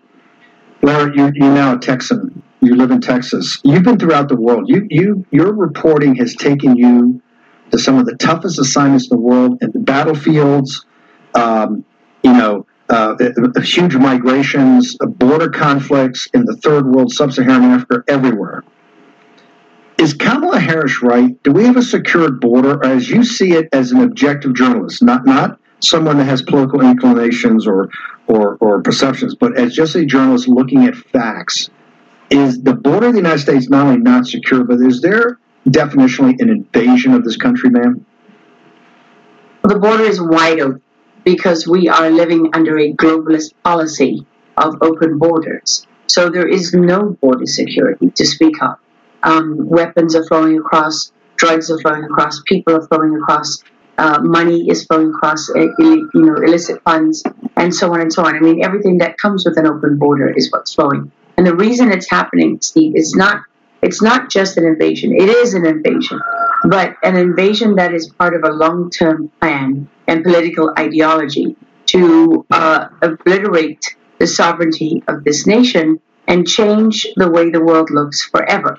It's not just America's sovereignty that's on the chopping block. It's uh, sovereignty all over the world. It's just that this is the place that is the, the light and the guide for the whole world. And so this is the country that has to fall first in order for the other countries to fall. And what I learned from a source who is a very unique source, having um, infiltrated uh, the globalist cult at the UN level, is that he was in high level meetings that required number of security clearances where they actually discussed the plan to bring 100 million people into the United States in order to pave the way for a regional government of US, Canada, and Mexico. And that was to bring in 100 million people from Latin American countries together with a strategy of creating these cartels, making life unbearable. It's called a push pull strategy, where they push all these people out of these countries where it's unbearable living uh, like this, and they pull them into the United States. And then once you reach that critical number of over 100 million in, in this invasion, they will then propose that, well, for your family and friends back home who need, you know, you need ease of travel, they need a better life, and so on and so on. And we can do all this better with a regional government than we can with a U.S. government. And they will have enough critical need, you know, you need ease of travel, they need a better life, and so on and so on. And we can do all this better with a regional government than we can with a U.S. government and they will have enough critical mass inside the country in order to effect that policy. That's that's the globalist plan that we're working towards. But what we're already doing is living under their policy, where they've made uh, the right to migrate a human right, recognized the UN in 2018, and that now supersedes our sovereign right thanks to the Biden administration and the open border ideologues who are in this government who were never asked to be honest about their strategy in the campaign trail, who have bypassed the legislature and are implementing a strategy and a policy that not only did no Americans vote for it, because they weren't even given the opportunity, but most Americans don't support. You know, if you just look at the statistics, the New York Times said, hey, there's a million uh, unauthorized, basically, migrants or illegal aliens here trying to get asylum. But if you go back and look at the numbers, you know, the government admitted there's 13 million, right? Uh, there's other people, other commentators, and CIS have done the math. So there's really 30 million illegal aliens have been here. If you look at the difference of the 4.9, we've had Todd Bensman and others from CIS all said no, the number's probably closer to maybe seven or eight now in the first 18 months of the Biden administration. If you add those two top line numbers, and I'm not saying they're accurate, but maybe directionally, you're already if you you could arguably say you're 30 or 40 million right now. So when Lara Logan sits there and goes 100 million, and people go, "That's impossible. That's a conspiracy theory," where you could argue we're 40 percent of the way there, ma'am. What what So there we go. We'll just go ahead and cut it there. We'll add all this information in, the show notes. You can go back and check all this, all these articles, all these podcasts, all these broadcasts are absolutely fascinating, and they're absolutely crucial for us to get a good perspective on what's really, really going on. Earlier, I might have said Laura Loomer. I'm sorry, it's uh, Laura Logan. So just to kind of correct that. But of course, we have that, you know, penciled in here for our, our series with women leading America's intelligentsia. We're going to definitely make sure that Laura Logan is coming in here with her reporting, with her work. And we just want to keep that documented for our really exclusive listeners. And we want to point you guys over to our really awesome sponsor for these episodes recently. And of course, it's wendyslimited.com. And wendyslimited.com is one of the internet's hottest luxury boutiques, best value luxury outlet online. And of course, we have to remember our wonderful sponsors at wendyslimited.com, and they have been really gracious to make sure they take care of us over here. So we are always first to go shopping at wendyslimited.com.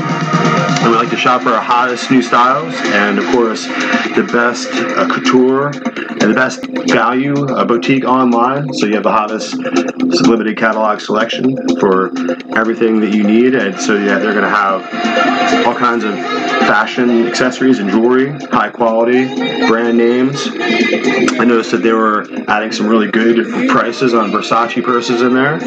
So if you want to find out where to go to get all your the best items and the hottest new styles and the hottest designer uh, couture, you have to check out wendyslimited.com. So that's Wendy's Boutique online catalog, wendyslimited.com, and we hope you'll go over there and check it out and just find a way to support our awesome uh, sponsor there.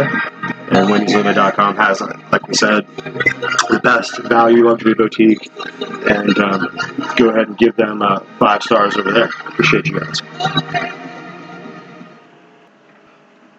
So, thank you again to our wonderful sponsor there, wendyslimited.com. Hottest new styles, best designer labels, and uh, best value luxury boutique online, wendyslimited.com. So we were going to just carry on now with following just some of the commentary that uh, goes on here that we can find here.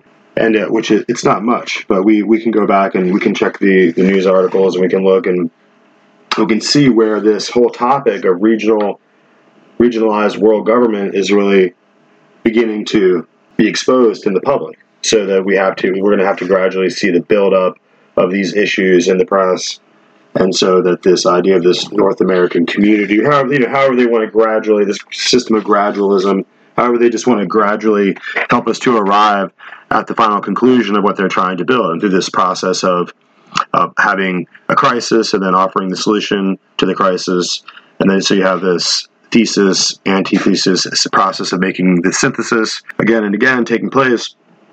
And you can see now that as they destroy the border and as they create this catastrophe where we have to use some kind of military means, some kind of extreme uh, policing means now to deal with the endemic and horrific crime wave that's pressing all these immigrants that are coming over the borders into servitude with gangs and cartels and MS-13 and, and the whole thing. So as we're looking at that take place here in America, where you have to recognize it all across the world and in Europe, this policy of the World Economic Forum to create mass migration that's catastrophic and to, create this massive influx of illegal immigrants and all the crime that comes with it in order for it to be an internecine disaster. So this is the purposeful creation of chaos and conflict in order to get the result that they want, which is to destroy Westphalian nation states, to destroy the border systems. And it's been done before. They did it to the Ottoman Empire. They just went down there with their naval uh, gunships. The British went down there and just blew the place up and destroyed them. And you know, and, and they were no longer able to be the Ottoman Empire, so the British went and carved them up, and they created all kinds of little countries like Jordan and like Saudi Arabia. And like Iraq and Iran and Lebanon and all, all these countries were created by the British. They're just little British fiefdoms. You know, they were created in the, the early 1900s. You need to recognize that. And the same thing was true for South Africa the of course it was very different because the Boers that went down to South Africa to fight for their own land and their own independence were fighting for their liberty against the kind of uh, the dictatorship of the English Empire, and they were looking to try to create their own. The Boers were trying to create their own uh, independence there and create their own nation state there. And of course, they had the very catastrophic and the very uh, devastating war against the Zulus there. And so now you have the African ANC, and you have this kind of built up democratic terrorism being instituted because of these the policy of of the World Economic Forum. Like I said, creating this massive instability and creating socialism and creating the, the conditions so that a government and an economic stability in, in South Africa are no longer viable. So they're, they're crashing that state. And you can see the same kind of situation taking place here in the United States. So let's listen to their discussion here as they're discussing the, the difficulties in South Africa.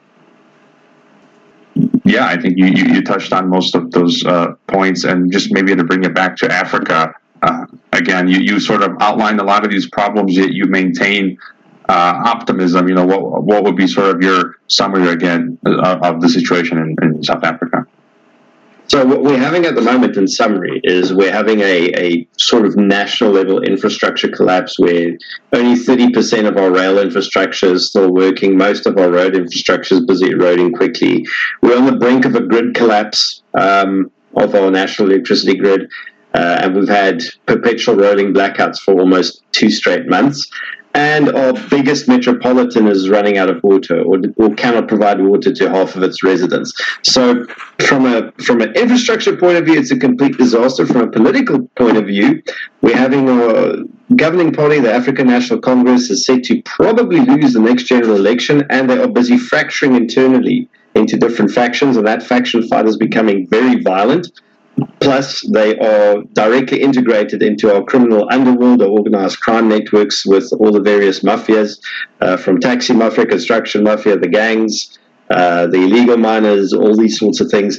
So we have a gangster state from a political point of view. Our national safety and security situation is disastrous. We're one of the most violent countries in the world. I think the sixth highest homicide rate internationally last time I checked. Um, and there was a third. Oh, and our e- economy is, is is completely wrecked. However, people haven't sat back and done nothing. Um, there's been a huge amount of organisation in building parallel, resilient uh, economic, uh, social, security, and uh, and infrastructure sort of projects and structures. And uh, in some places, it's more evident than others. There are areas of the country that will not survive um, or that will never recover. But if you go back to 1910, when South Africa was artificially created as the Union of South Africa, we're not really a, a, nation state. We are a geographic area with the central government with 11 tribes and 11 different languages, all sort of semi cohabitating in relative peace with each other. But none of us really identify with this, this thing called the national identity.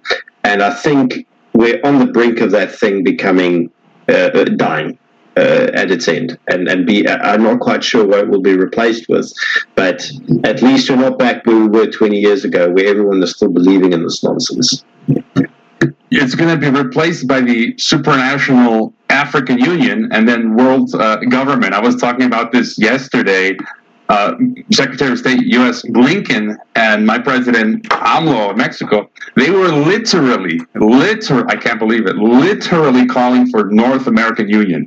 Literally, they're saying integrating Canada, USA, and Mexico just like the EU. And I know the African Union uh, already exists. They're trying to make a common currency for one giant block of of uh, Africa and bring it, whip out those African Union passports. So I, I think you laid it out correctly. The national thing isn't working, and I think they're trying to bring us into these regional unions. Time will tell. So we'll just carry on this vein, and we'll just go ahead and just look at the at the next little particular uh, podcast drop that we have here with geopolitics and empire. And it's interesting that, that Piers Corbyn on here. Apparently, he's the brother of, of Jeremy Corbyn, and they have something to say about this kind of unipolar rise of global autocracy in the name of these regional governments. And of course, it's the first time we'll hear the mention of a South American Union, too, which of course that's new to me. So we'll just have to listen to this fascinating discussion. And I appreciate you again coming back to uh, yes to pay attention to this fascinating discussion. Uh, let's understand that there are real power blocks in the world. There is Russia, there is China, there is the USA, and there is India and Brazil and certain other countries too. Um, but there's the three big ones. Now, each of the regimes in those countries will do whatever is best for them. And they've all adopted kind of aspects of the World Economic Forum Great Reset, kind of, but they'll adopt those bits of it which help them. And of course, power and control in their own country is what really helps them. So, you know, you can understand how, in a way, it helps Russia to have a war because it regiments their own people. And they, they've been forced into the war as well by NATO because NATO is on their doorstep. I mean, the Ukraine, look at the map, it protrudes into Russia. That's why, that's why NATO is there to upset Russia. So Putin had to go in. There was no, no nothing he could have done other than go in. Um, and, and of course, him going in suits the West because they've got all this story too. So it suits both sides to do it. Is there an actual war? Yeah, there is an actual war. People are dying. People are dying to defend the right of self determination of people in East Ukraine. Now, I support the right of self determination. I support the right of the Scottish people to have self determination, of, of the Punjabis to break away from the Indian superstate. You have to support that. It's basic stuff. To call us, you know, Russian stooges for that is insane. I mean, you know, let's be clear. That is a democratic issue. Um, but anyway, back to the question. In the long run, what do the Russians want? Do they want the World Economic Forum to take over? No, I, I don't think they do. But I think, you see, all these players in these countries feel, well, they'll do what's best for them. And that they'll go along to certain aspects of the World Economic Forum. Now, the World Economic Forum has got a bigger, longer game. So they'll try and manipulate these countries into into it. But you see, in the end, the World Economic Forum does depend on cooperation from the mega corporations and the superpowers. And when it comes to China, I mean, what's happening there is, uh, I mean, it's grotesque. And I know Chinese people, you know, and they are amazing, you know what I mean, uh, hardworking, uh, intelligent, and so forth. They're the people who are kind of organising things there. Um, but they're going along with these completely mad things, which are actually undermining the, the strength of the Chinese economy. I mean, having people locked up, being inefficient, and so on, masked away is, is insane. But at the same time, that gives that regime power. So they'll carry on doing that. And I can tell you now, though, there is massive opposition on the ground in China. I mean, people have been fighting back in a real big way, which you'll never believe until you've seen some of the pictures, which which I, I think are true. So uh, I don't think the regime in China will get away with it, and I think they'll have to back off and become a bit more independent. Now, I don't know if that answers the question, but I think the World Economic Forum is primarily run by mega corporations and super rich and people behind the scenes, and we'll carry on seeing relative independence from it uh, in Russia, certainly. China complicated, but I think there's going to be some big changes in China because they've gone in too fast and too hard with with lockdowns. Yeah, and maybe to get your thoughts on, on Europe uh, as well. Uh, I'm a U.S. I'm a U.S. citizen. I, I'm a proud uh, Croatian, but that also makes me an EU citizen. And I've never been a fan of the European Union. I've researched its its roots, its history. Some say it's got Nazi roots. Others call it the New European Soviet. I believe Gorbachev. yeah, I, I believe He Gorbachev. that, didn't he? Yeah, yeah. Yeah, I, I met Gorbachev, but I, I, I did read a quote. Really? Yeah, about five years ago. But uh, he, he apparently he did say that he, he didn't understand why Western Europe was trying to recreate the Soviet uh, Union, and so we're we're seeing the EU become this technocracy, all of these crazy rules, no sovereignty, no democracy, and you know there, there's Brex, uh, Brexit, and you know just your thoughts on. Some are saying the EU is going to uh, disintegrate. I, I personally hope hope it does, but just your thoughts on on uh, the EU, uh, Brexit, and, and and whatnot. Yeah, I think the EU, looking at it now, it was a trailblazer for the World Economic Forum Great Reset. I think they were just testing things out. Now, the origin of the EU is interesting. It was the um, Iron and Steel Federation post war. Uh, basically, the idea was set up by leading um, industrialists in Germany. Uh, and then the French cooperated, and the French and Germans agreed they were going to deindustrialise Britain. That's what they agreed decades ago, and that's what they've done. Look at the British economy now, closing down steelworks in the north of England and sending them off in the name of climate change to India.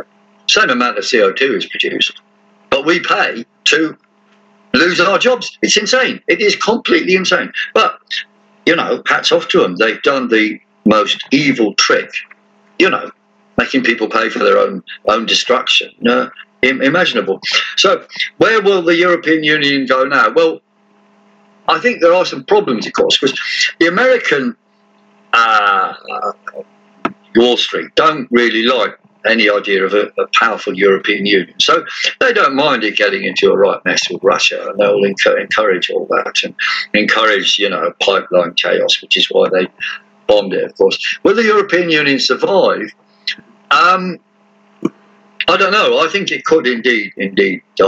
I think so because although Brexit hasn't really been a Brexit, it, it, it represents a massive feeling by the public that we just don't want this. Uh, and you know, you've got people opposing it in Italy, other parts of Poland, and so on. Uh, uh, and I think it will. I think its program will, will halt and they'll stop being able to implement all these insane rules. And then most countries say, well, okay, we just carry on with our national rules. And that will be better. You see, I don't agree with world government in any sense or form. I, I don't mind, you know, you've got to have cooperation, you've got to have meetings, but a world government, an anti democratic world government, no. I mean, I think the future of the world has to be based a lot more on localist control. I mean, that doesn't answer the problem of how mega corporations form and how you have to prevent them ruling the world. Um, but that is an issue to be tackled with. Uh, we say Let the UK Live, the key thing is accountability. The key issues in the world now are globalization, mega diktats versus accountability, which means control on the ground, and every elected person has to be removable by, you know, a local local petition. Suppose 30% of the population in your area say, we want a new election, there has to be a new election. See, right now, all these Yeah, I, I'm a fan of uh, antitrust, as you said, try try to prevent these huge monopolies. And uh, I, recall, I'm also a Mexican citizen, so m- one of my one of my other presidents is uh, AMLO Lopez Obrador, and I, I recall a tweet from 2016, I think it was, where AMLO was standing with your brother. Jeremy and AMLO open in that tweet. AMLO openly said, "I don't know, it was your brother or, or both."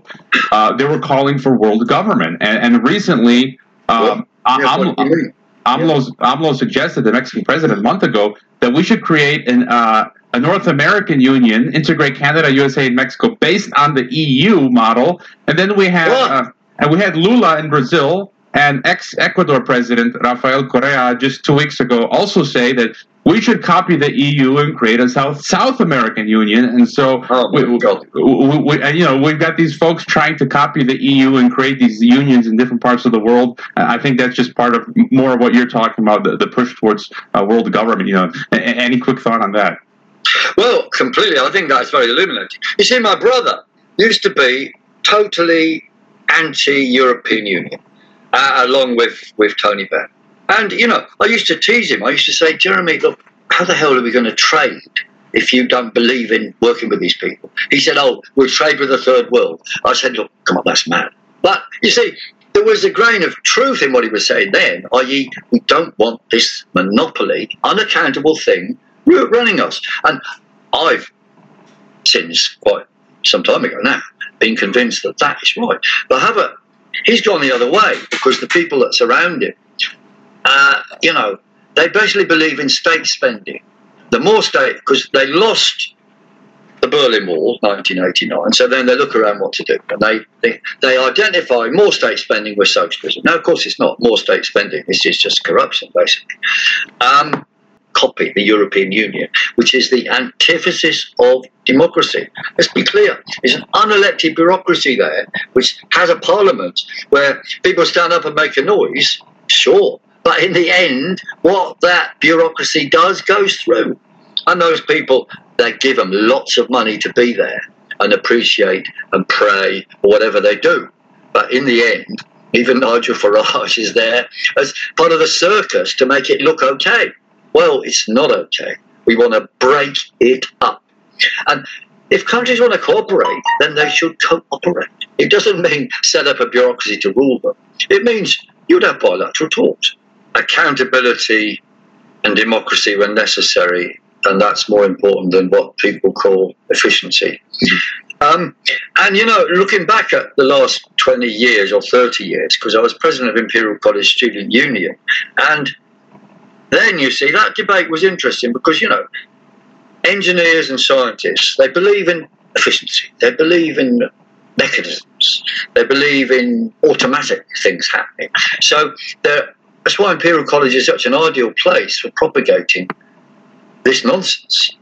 Uh, you know, because it's full of people who believe in technical solutions, technocratic solutions. Now, technocratic solutions are not always wrong, but they have to come below democratic accountability. And that's what I say when I go there. I do go there quite often these days for various things.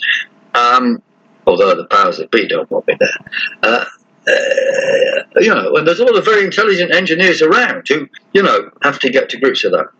Um, interesting, China, when you look at who becomes the political uh, leadership, you know, the Politburo members and all those delegates in China, then vast numbers of engineers, absolutely engineers, who just, you know, they see a system, sort it. And democracy isn't an issue that they bother about. Uh, the United Kingdom are in different. Different. Uh, the main politicians are people who couldn't get another job doing anything else and are actually pretty stupid, or lawyers who put themselves in charge of everything. So the you know you have basically the cabinet of lawyers and the like, and the rest are sort of also rants who do what they're told uh, which is pretty sad. There's not many scientists or engineers in Parliament. I think it would be better if there was. Yeah, and, and before leaving Europe, just one more question. Uh, just your thoughts on uh, migration, because I think this is another weapon of, of, of the globalists. And uh, the UN just this week said that the UK and EU will have to import 60 million uh, migrants. And we see the same thing happening here in North America. The US and Canada are being flooded with uh, migrants. And I think that's part of the project to create supranationalism where you erase national cultures and identities. Just a- any thought on um, the migration issue? I, I agree with that completely. No, I'm, I'm aware that if I stand up in one of these, you know, former colleagues of mine meetings and say, look, there's too many Romanians coming here. They say, that's racist, that's racist, Piers, you've got to let them in. No borders, free borders. I say, well, okay, do you open your door at night to anyone who wants to come in? No, we don't. Well, okay, so, you know, what are they saying? I think the thing to understand is that genuine refugees have to be helped. And there are world agreements on this, which, you know, as long as they're proper agreements with agreements, are okay. But the idea that Albanians coming to Britain are fleeing anything is complete nonsense. They're not fleeing a damn thing. Maybe 40 years ago they might have been, but not now. They're here looking for jobs, okay, or in fact indulging in big time in the drug trade because Albanians basically run the well various aspects of the drug trade in London. Um, having more of them is not going to uh, it's not going to help us, not going to help the people already here. And they are the imports are about destroying UK culture and strength. And the same in every country.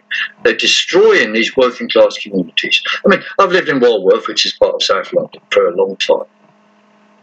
And when I remember there, you know, it was basically white English. They, they were not racist people. They, they'd accept people. But then lots of people they'd call, you know, sometimes in derogatory terms, whatever, black or whatever, uh, more and more came. And then some said to me, oh, Piers, we're going to move to Margate now. I said, why is that? Oh, because it ain't what it used to be. Now, it's true, it wasn't. Things were changing. I don't think they were changing badly, but the rate of change upset people. And you see, this type of moving around does disrupt working class communities. And the the reset, the pre-resets envisaged in Agenda 21 and Agenda 2030 know this. You see, in the 1992 World uh, Global whatever summit, Rio, Rio, I think it was called. Rio, that one, yes.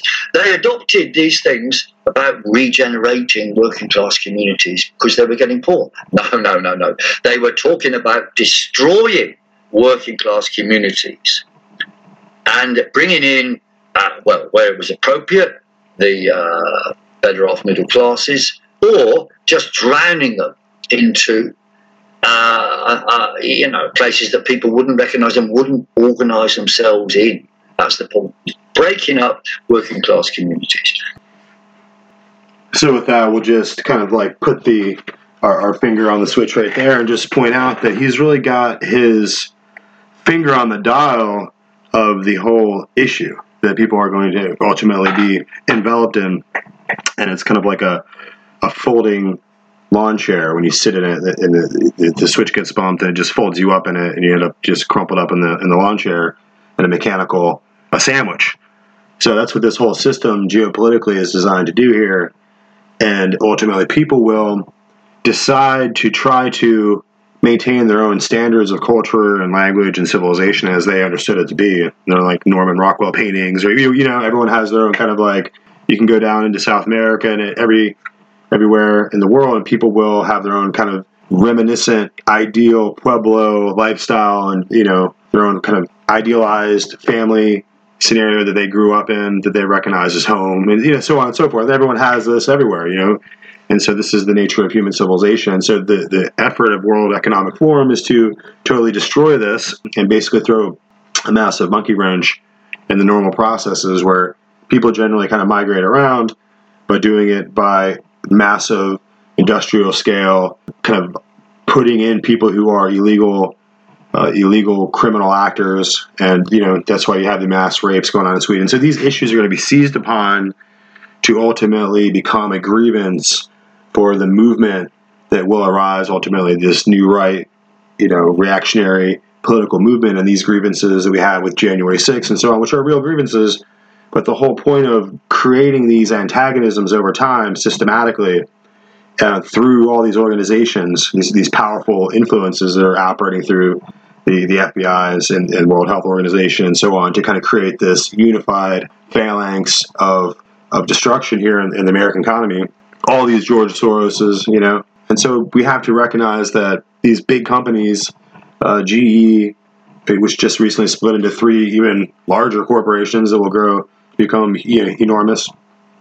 Also, companies like Apple will ultimately have this transnational conglomeration status where they're a multinational corporation that's so massive and so uh, so diversified that if America kind of goes down, it's okay. All the people in Singapore still need Apple iPhones, and all the production lines that are insulated here and there will won't be affected too much. And you know, so these these big companies, they'll just they'll they're elites. They'll get on their G6s, they'll fly out to their chateaus and in, in Paris or wherever, and they're not really too concerned about what happens to American people here, as you know, or the the people where this this gentleman, Mr. Corbyn, where he's at, where he normally understands the the general civility of his home, his, his hearth, home and hearth, right where the heart is, and uh, looking around at his neighbors, and when they see a bunch of strangers lurking about that are from some other place who don't speak the language and they're just creating crime, and they're seeing the efforts and the effects of the World Economic Forum and this Great Reset to create this huge, unparalleled problem, and so they'll let all these horses out of the barn, and there's no way to put them back. So we have to kind of realize that they're kind of completing the Agenda 33 uh, process that's coming up. We just survived Agenda 21, which was the COVID outbreak. So that whatever Agenda 33 is going to be, it's going to be quite uh, hair raising and devastating, I imagine. And they never seem to find, stop finding new ways to kill people and to depopulate people everywhere. And so that's why they create all these dialectics, all these conflicts all around us. And we're seeing that in the border as they're going to try to pump apparently 100 million undocumented foreigners who have stuck into the country illegally, who are just going to lurk around in WalMarts looking for jobs. And, you know, you can see what's going to happen. It's, it's, it's a societal breakdown. It's a process of quantitative democide and just the numbers that just setting off these viruses, setting off these different pandemics, these different crises, and uh, one after another. And so you can see now we have to look at 9 11. We have to be suspicious of it. People are like, I know it was just Osama bin Laden and poor Bush. Poor President Bush just had to rally the American people. We all had to have the flags. But then if you're really a skeptic and you really have your, your eyes open, uh, or, you know, not eyes wide shut, right? If, if your eyes are open and you're conscious of what is being moved forward, then you can start to look at the edges of what happened with 9 11 and realize that it was just a, a skull and bones operation to basically, you know, save on the devastating cost of taking those old ass buildings down, right? They're just so old. Can you imagine what it would take to like take those things down, follow all the regulations, and take it all apart safely as all the pe- you know the street the people just carry on business as usual. No, it was it was a way to take care of the insurance gig on the whole thing and just knock it down and get a, uh, a little terrorist attack bonus out of it. That's really what it was. And uh, if you look at the Bin Laden family and go back and, and take a look at their connections with the early Bushies and all that, it's all just part and parcel of the the Yale Skull and Bones project. So the same thing is true in my opinion now when I look at uh, Trump and with the the COVID outbreak. It just looks like whether he had control of it or not, he was totally steamrolled by it, and he wasn't prepared as a, a president. I guess nobody is to deal with these massive uh, international uh, kind of like machinations from these powerful elite organizations, and of course his own FBI, his own government, basically cut his throat. You know, so that's really what happened with Trump. I think he was. I think we could try to bring him back again, but I don't know what's changed now that will give him some kind of power at that point. Um, yeah, it's we're in a devastating conflict for the future of America. So let's talk more about this this plan for the emerging North American Union. You're obviously trying to fit us with these shackles of this coming international uh, regional government that's going to rule over us, like the EU that they keep saying. So let's let's hear more about that. Hello, everybody. I'm Lou Dobbs. Welcome to the Great America Show. Today, we're talking politics, but not the usual kind, but politics nonetheless. Politics of the proximate and personal kind, the kind that can have life and death consequences. Today, we're talking about all the conflicting reports and points of view about COVID. That's right, there's another scare storm on the way to this country to media near you, brought to you by taxpayer dollars to persuade you and me, all of us, to get the jab. Do we want to do that? Maybe as much as a shot every two months. We'll be taking up important questions like that. How virulent is the coming of the next viral variant? How worried should we be? And do the messenger RNA vaccines work as advertised? Do they work at all? Do they prevent COVID? Do they make it less deadly and debilitating or anything at all? And of course, there is the view that the vaccine is actually a factor in worse fatality rates and hospitalizations. Is it really a good idea to vaccinate six month old babies? Who needs the vaccine and who doesn't? Our guest today is the prominent physician, biochemist, mRNA scientist, immunologist, Dr. Robert Malone. Dr. Malone's research has been called seminal in the development of mRNA vaccines. While Dr. Robert Malone is not an anti vaxxer by any definition or at all, he is an outspoken COVID vaccine skeptic and critic. Just a few days ago, Twitter, which mercifully is now under new management, as they say, reinstated Dr. Malone's account, with our thanks to Elon Musk. Twitter banned him almost a year ago for spreading what Twitter called then misleading information, potentially harmful information. That is, Dr. Malone had the temerity to inform and caution the American people about the risks and dangers of taking the mRNA vaccines, in particular, vaccines made by Pfizer, BioNTech, and Moderna. I know a lot of people have a lot of questions right now about the threat posed by another wave of COVID, while hospitals already in some parts of the country are filling up because of this year's flu epidemic and the spread of RSVP, a respiratory virus, which is slowing. And our guest today to take up all of this, to deal with all of these important questions and concerns we see and hear expressed every day, is Dr. Robert Malone. Dr. Malone, great to have you back with us here on the Great America Show. Welcome. So now, all across the country, people are being told that the mother of all COVIDs could be on the way. To ready your mask, move to an appropriate distance from all other life forms, boost your boosters, and do so in perpetuity. Prepare for lockdown, shut ins, quarantines, and 24 7 defenses against our fears of all kinds. So that's the hyperbole. We all hope it's hyperbole. Dr. Malone, how concerned should we really be about this new iteration of the COVID virus? Okay, so uh, absolutely, we have been subjected to three years of chronic uh, um, uh, fear porn and information warfare uh, to serve a variety of interests. It's hard to disambiguate exactly what they are. Um, long ago, it seems like forever, I had mentioned in various podcasts that the general arc of what happens when a new pathogen, especially a viral pathogen, especially a RNA respiratory virus pathogen, enters the global human population. And the tendency is when it jumps from another species or from a laboratory, uh, in so it's a novel pathogen. It enters the human population.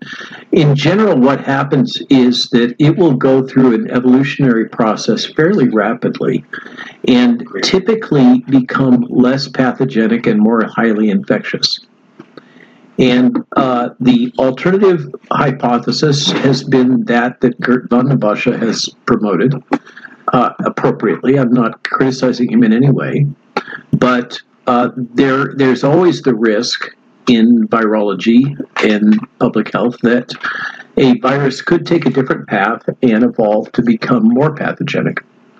The good news is that it looks like this thing is on track as I had originally hoped it would be. And we are getting agents which are more highly infectious and less pathogenic. So uh, we absolutely have uh, clear indications that the virus has evolved to escape the immune response elicited by the uh, vaccine products. And uh, I, you know, hesitate to call them vaccines, whatever you want to call them, uh, the jabs. Uh, and it also has evaded virtually all of the monoclonal antibody produ- products that were generated here in the United States for the American population. And those have all been basically withdrawn because they're no longer effective. So that teaches us a lot about monoclonal antibodies and uh, respiratory viruses. Uh, but I, I think that um, uh, it's you know the the administration has has yet again spun up another kind of dark winter, uh, ominous foreboding uh, storyline. Uh, go get your vaccines, etc. Remember that they've uh, appropriated uh, without congressional authorization. They have essentially reappropriated HHS funds to the tune of about $475 million to promote the bivalent vaccines, which, depending on which study you look at, only 11 to 14 percent of the population have accepted. Uh, and they're very frustrated because we're not all willing sheep. Uh, and we think, so many of us are thinking for ourselves. Even Tony Fauci was on record during his, uh, um, you know, last pass at the DC press tour a couple weekends ago, expressing frustration that um, his opponents seem to be winning uh, as as measured by the unwillingness of the population to take the products, uh, particularly these bivalent boosters and uh, the jabs for kids. So that's where it's at. I think we've now been through two dark winter forecasts from the President of the United States. Um, particularly last year, remember, he was predicting widespread death in the unvaccinated. Um, uh, I'm very glad that that prediction did not come to pass.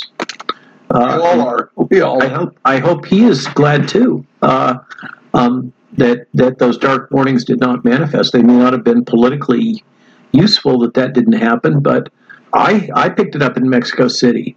Um, I've heard the cough all over the world as I've traveled. Uh, I heard it in Istanbul. Uh, there's something that's that's circulating. It doesn't appear to be COVID. I don't know exactly what it is, but it's not killing people.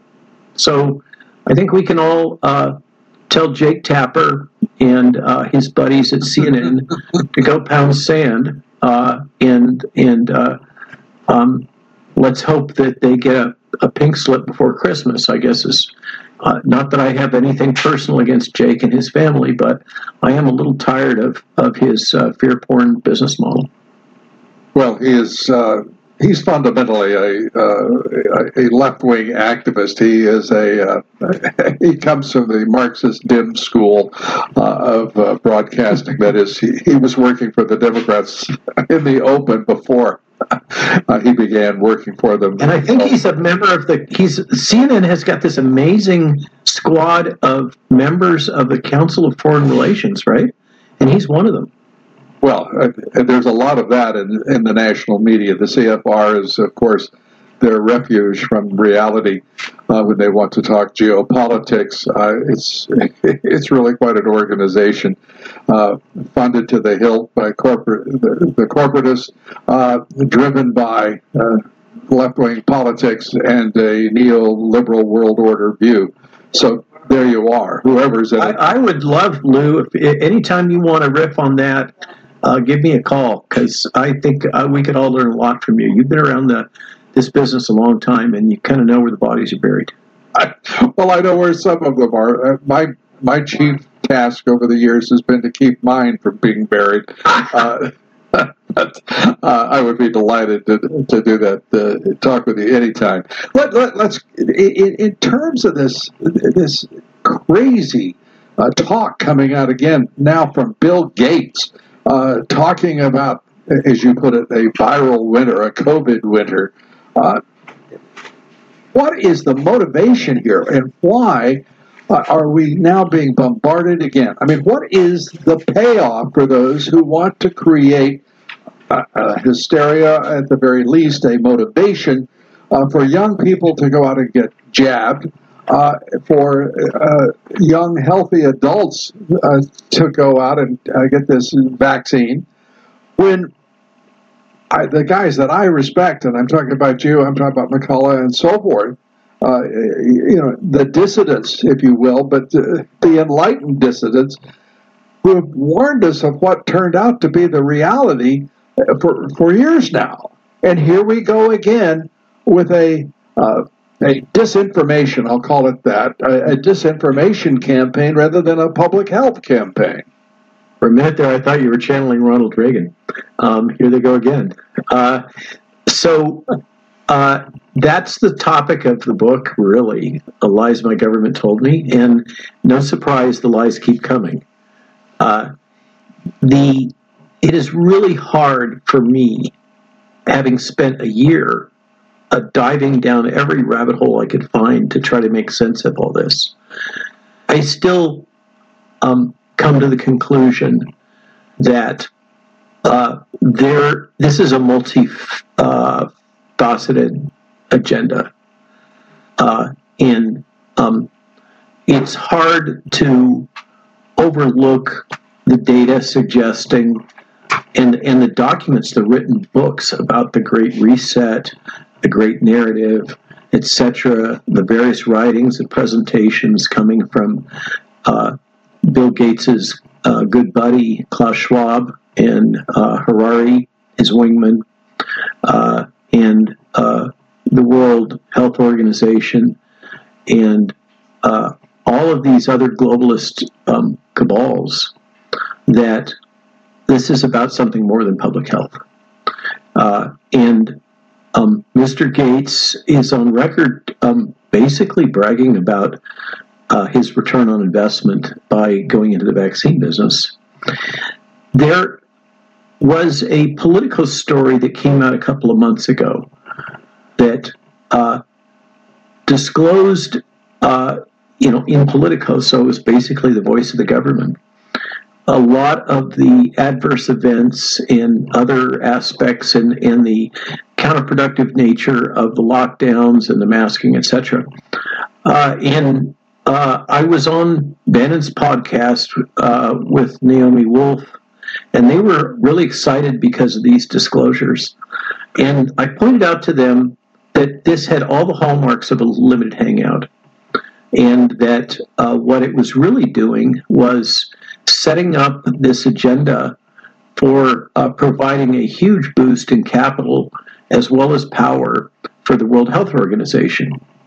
Um, there's no question that there is uh, coordination and collusion between HHS and this current White House and the World Health Organization to advance an agenda through the vehicle of the international health regulations to enable uh, Tedros, the Director General, to have the power to declare worldwide epidemic emergencies, pandemic emergencies, and once that de- declaration is made, to have a series of basically war powers that in, that vest directly with this globalist organization.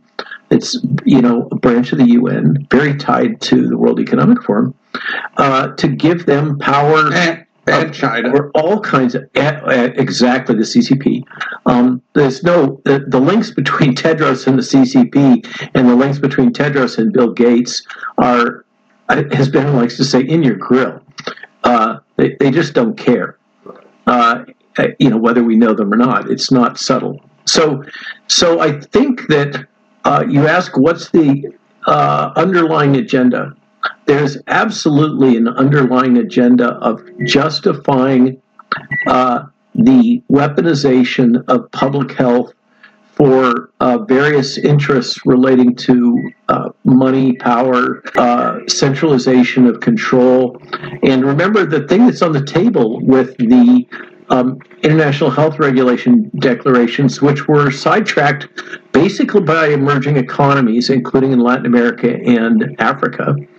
Uh, what's what's on the table there is um, a pathway to loss of sovereignty by independent nation states and the, a connection between the World Health Organization and the World Trade Organization. The World Health Organization doesn't have any enforcement authority, but the World Trade Organization can implement sanctions. And that's what's proposed is that if Tedros declares a public health emergency, like for instance, monkeypox, which turned out to be a nothing burger, um, and he he declared his advisory committee's vote of nine to six, nine being against uh, declaring it a public a worldwide public health emergency. He declared that a tie that he had to step in and break.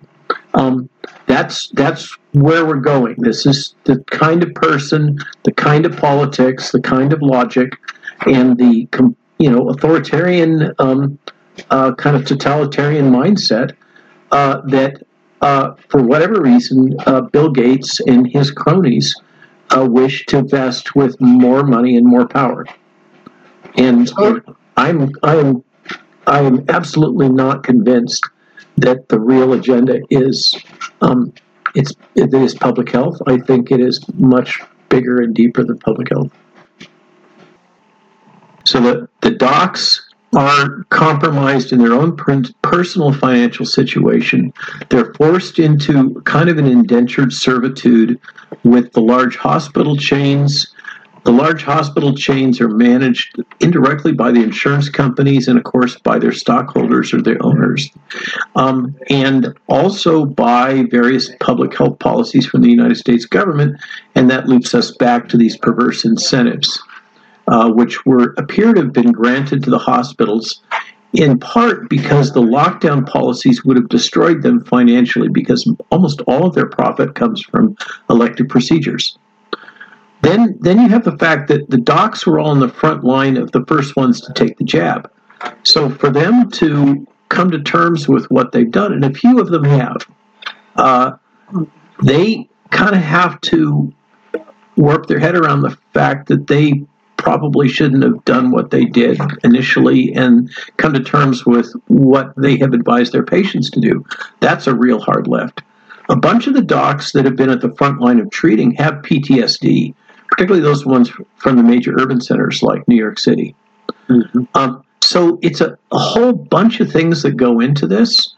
Uh, and uh, one of the worst is as time goes by, it's becoming more and more clear that pharma has basically bought out most of the uh, major journals, and uh, you know, and the professional associations have huge economic ties to the pharmaceutical industry that often provides them grants and other forms of subsidies. So, it, like I said, it's multifactorial. You on our discussion list had been talking about a transplant case in a pediatric, a child. Um, and there are very close ties between the vaccine part of the pharmaceutical industry and the American Transplant Association, which receives quite a bit of money from them.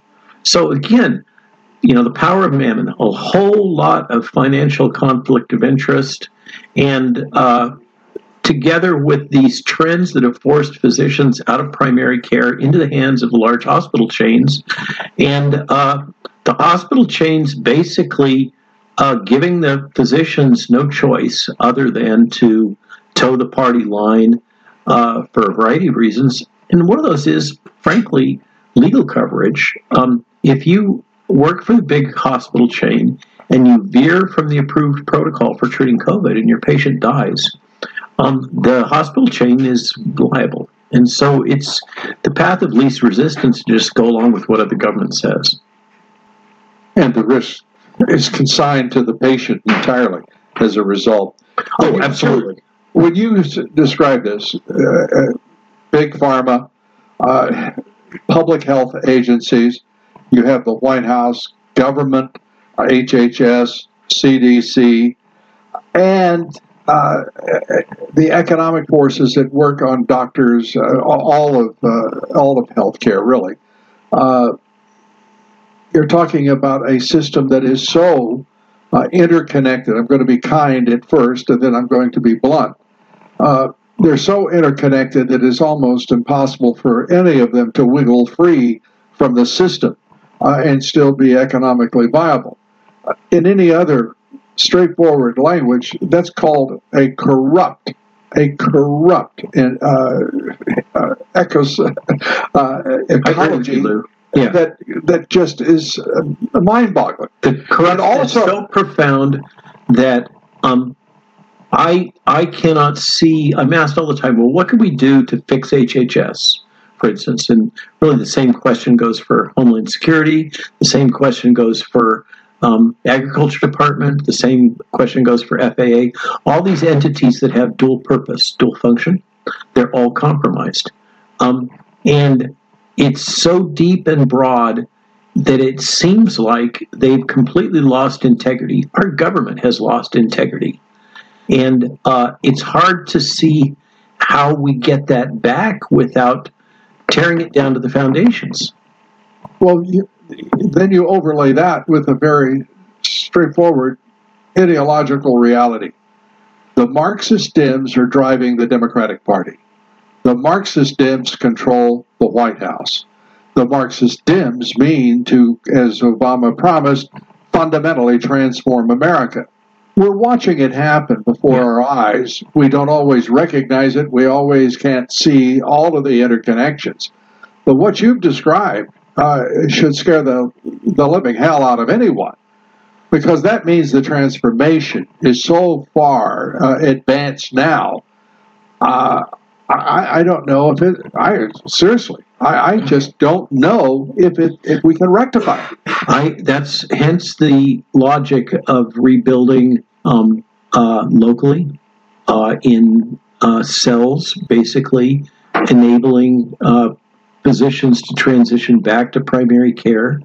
Um, direct fee for service, avoiding the insurance industry. I, I think I could take almost any century and look at points uh, that uh, w- were major shifts, whether it be in a technology foundation that led to societal change that led. We can we could do all of that. I'm more worried about the conscious determination by elites who have power, wealth, uh, and capacity, and uh, the ambition uh, to uh, attack uh, society and our our government structure in this country. We are unique in the world. I believe that attack has been underway for some time. I, think I'm what you're you. describing, I Yeah. think what you're describing is representative of just how broad the assault is and how far advanced it is. Uh, at the time to, for slumber is over. Um, we we know the Democrat Party is something quite different than what many of the liberal Republicans want to acknowledge, which is it is a force for the destruction of basic values, institutions in this country that will alter the nation forever, uh, and that also is very advanced. I, I'd like to turn, if I may, uh, to uh, well, I'd like to go back to your point. Why do you bring up this fourth turning and uh, you know resets? Uh, what what role does that play in our analysis here? Um, in my path over the last year, uh, in that of my wife and co-author Dr. Jill Glasspool, um, we've tried to make sense out of, as you are in this program, this broadcast right now, to make sense out of these dysfunctional public health decisions and policies. And the only way that we've been able to uh, have some semblance of sense making is to recognize that there are multiple agendas being served here, and that uh, Event 201, uh, this planning session that occurred in uh, the fall of 2019 uh, regarding a novel coronavirus, which seems to have uh, completely anticipated virtually all of the actions of the governments all over the world. And uh, one observes the harmonized uh, propaganda and information warfare campaign that we've all been subjected to, particularly strangely, these English speaking nations, uh, Canada, New Zealand, Australia, United States.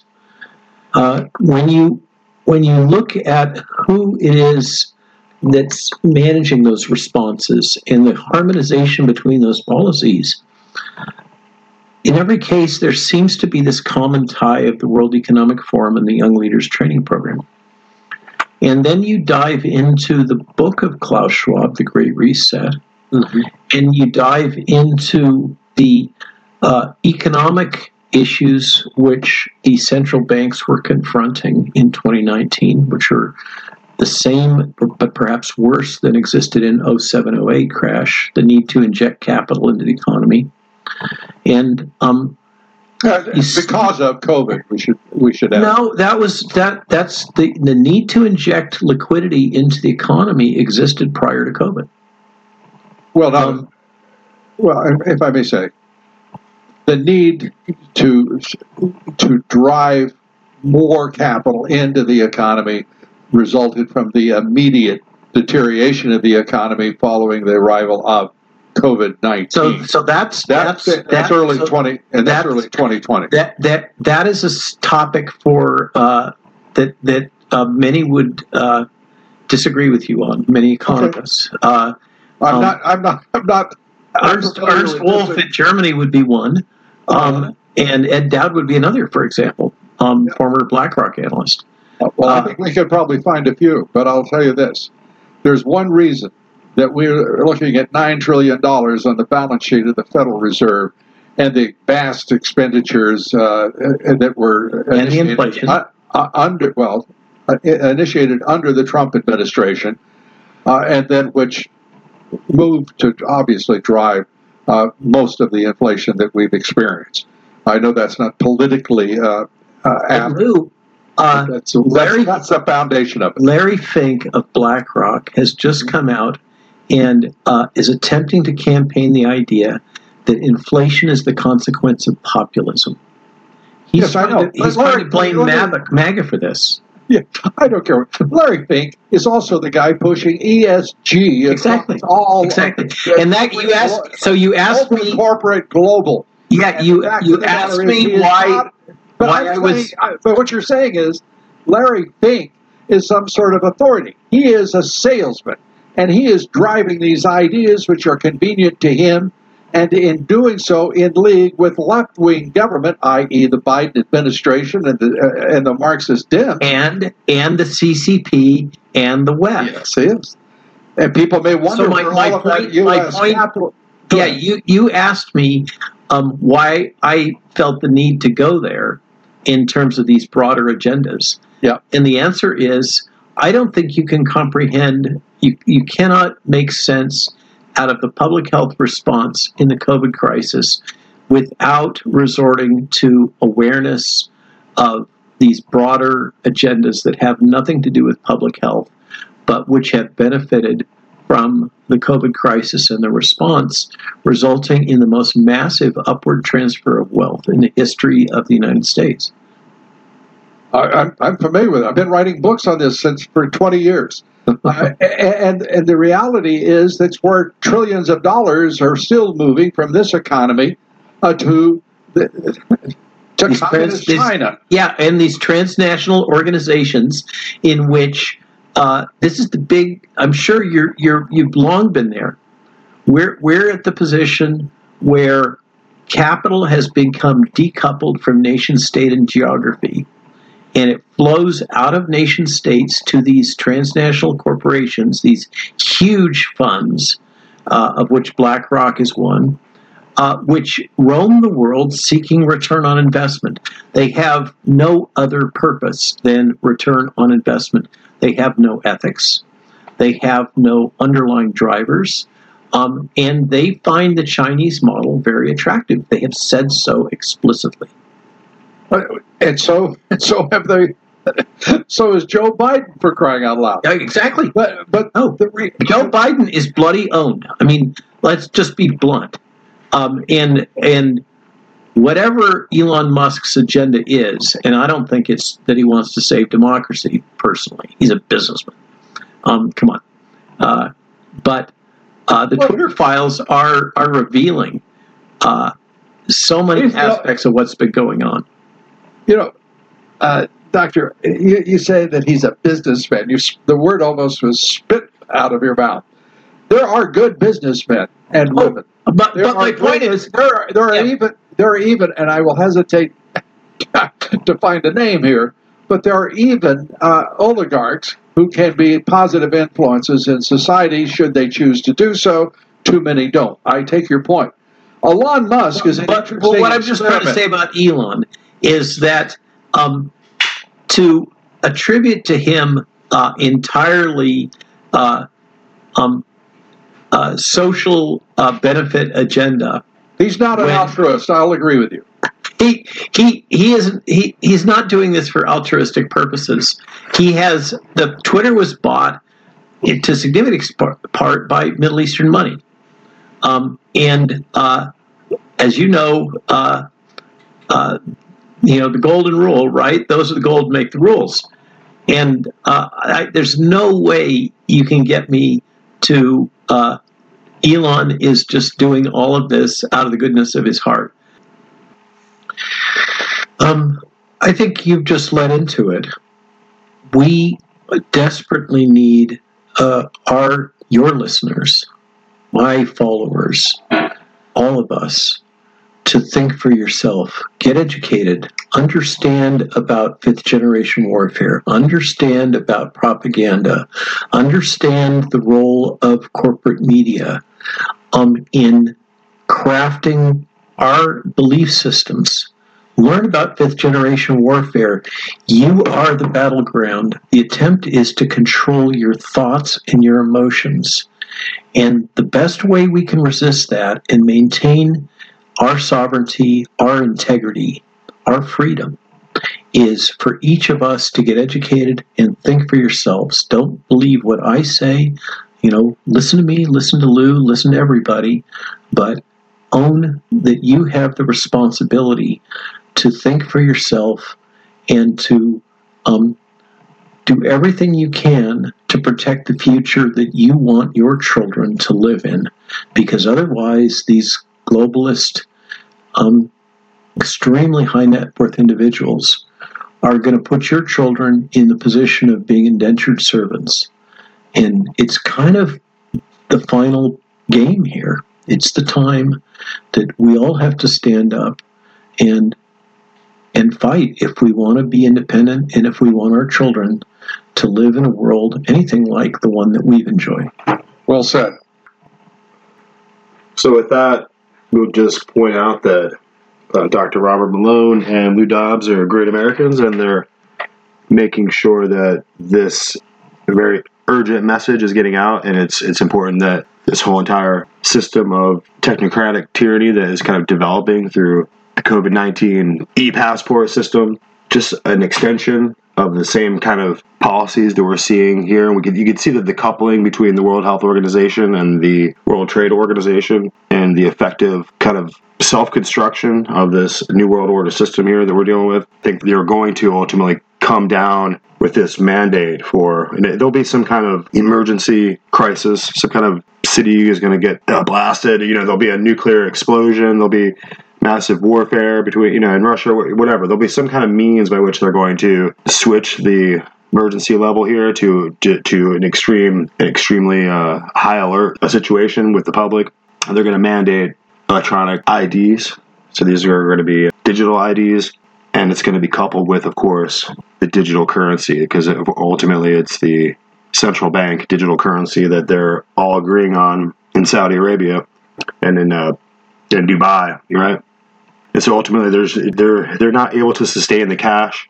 They're not able to sustain the system. It's completely imploding. So they have to go to this kind of smoke and mirrors. This, it, you know, it'll supposedly be based on a, a blockchain, but of course, it'll just be more shell game and more, you know, central bank printing of currency ultimately to control the people with massive debt. So that's what you're doing. And of course, this obviously this next level, fifth generation warfare will encompass the you know the digital money so that you can just freely buy and sell and trade as you want to. You'll have to ultimately be an apparatchik and approved INGSOC member, right? 1984. You have to read the book, but if you're an approved INGSOC member, if you're an approved insider elite, you'll have free access. But of course, as soon as you um, find yourself on the outs and you you know you find the Stalinistic, the New World Order, neo Bolshevik regime wants to get rid of you, they'll just turn you off, and your your device won't work, and you no longer be able to to get any food or have any kind of digital transactions. And of course, people will avoid you like the plague. They'll treat you like a pariah. They'll treat you like you have leprosy because no one wants to be associated with you and have what's happening to you happen to them. You know, so this is the process that we'll see unfold. And as we're going towards this towards this process of breaking down the world and the vulcanization of regional governments, and people will rush to these regional governments because they'll be they'll be fleeing the refugee zones. You know, the refugee zone of California. They'll be fleeing these different areas as you already see them starting to do. And as they flee, you know, eventually the the federal emergency management, you know, crisis uh, centers will be put up, and people will be fleeing into the camps, and uh, that's what will happen. And we saw that during the Bush administration with some of the the big hurricanes, where people were demanding to be given um, enslavement by the federal emergency uh, FEMA task force, right? So that's what you can expect to see here in the future as we go forward. So we have to fit a lot in in a short time to do it. So here, let's just jump over to this this next article that we want to introduce. So we have this guy. He's a physician, and he's pretty well dialed into the world in South America. And the Latino communities there in the various uh, nations and languages and communities of South America and the wonderful Spanish people there that live all over the, the region there. And of course, he's going to talk more about this this uh, kind of news that the they were breaking to the South American people, uh, the president of Mexico. Today's topic is the North American Union.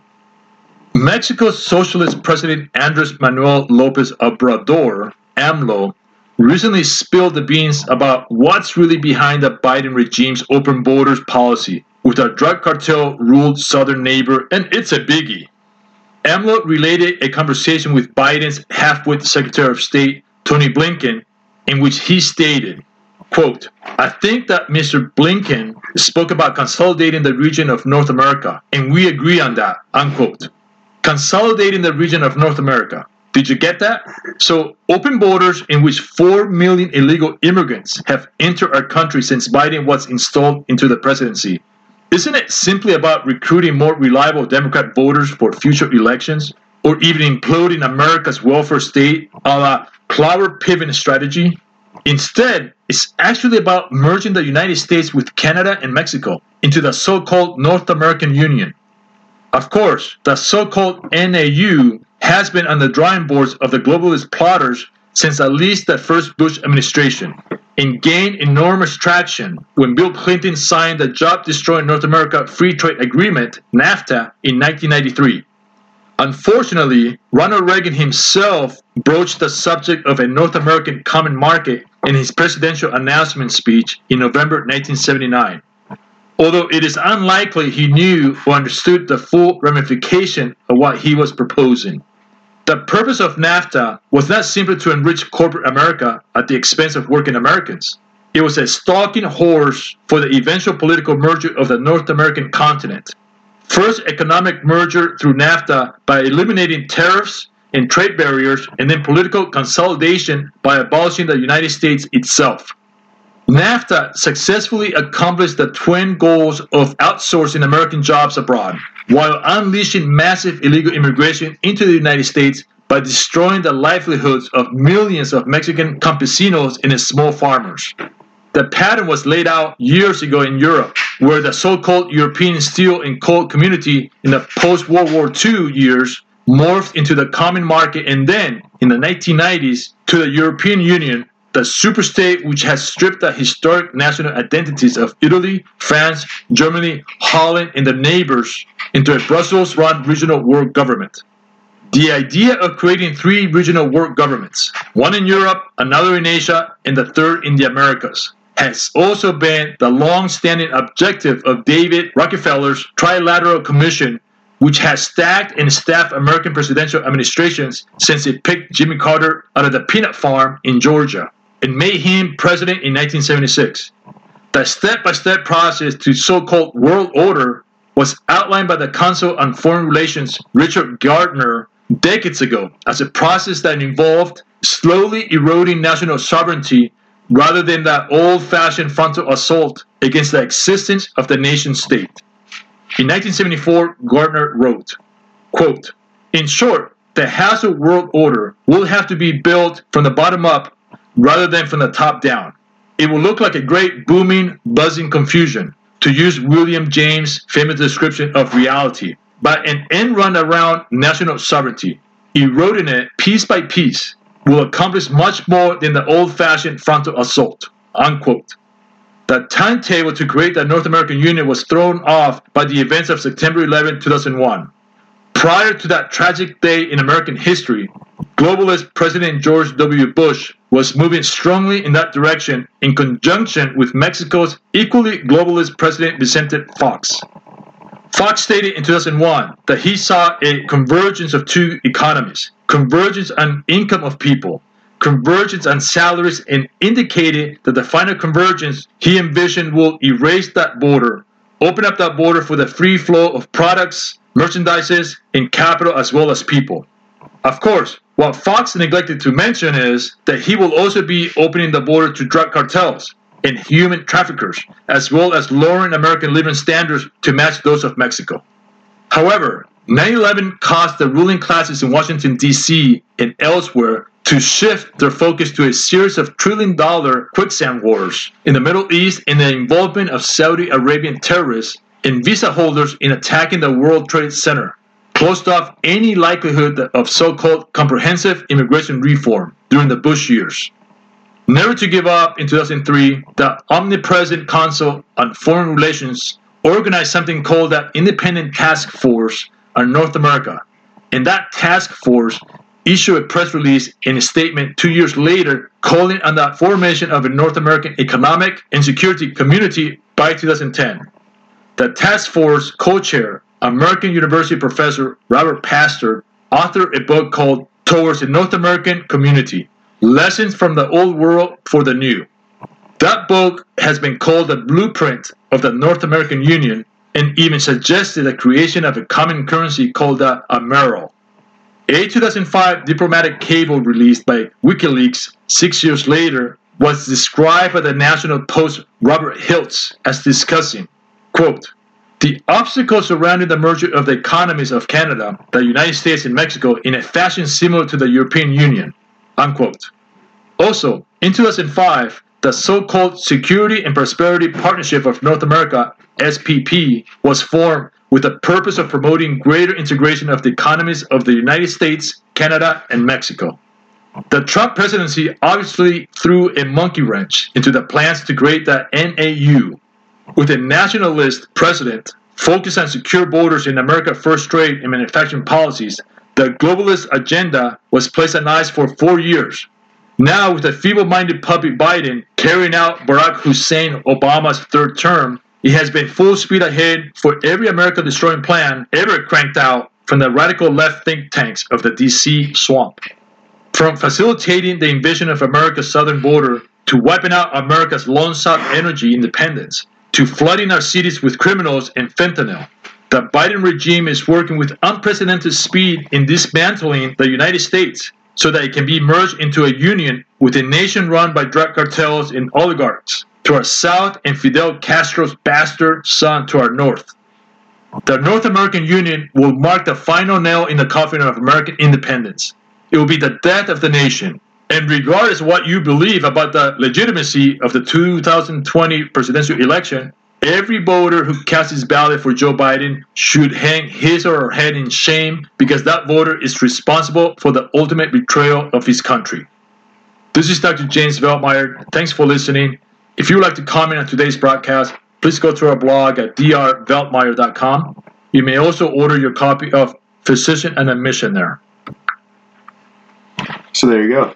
That is a good way for us to understand and analyze the the ramifications that are happening there on the ground because these are individuals here who have seen it up close and personal and are, who are going to have the the consequences of this playing out in their home countries and within the families of their loved ones and people that they know all around the world. So these this is why we can't uh, you know turn away from this particular discussion and this particular journalism and this information as it kind of comes out and, and turn back to CNN and turn back to all the other kind of hyper politicized, corporatized news uh, mediums. They're there just to kind of keep you uh, asleep to what's happening. So you need to wake up. I think ultimately these huge cartel uh, media organizations are going to just transfer their allegiance over to the new flag and the new currency and the new regime, and they have no interest in, in what's going to befall the American people. So a lot more needs to be said about this particular discussion. So let's go ahead and listen to Matthew Tyrmand. He's gonna and he's gonna just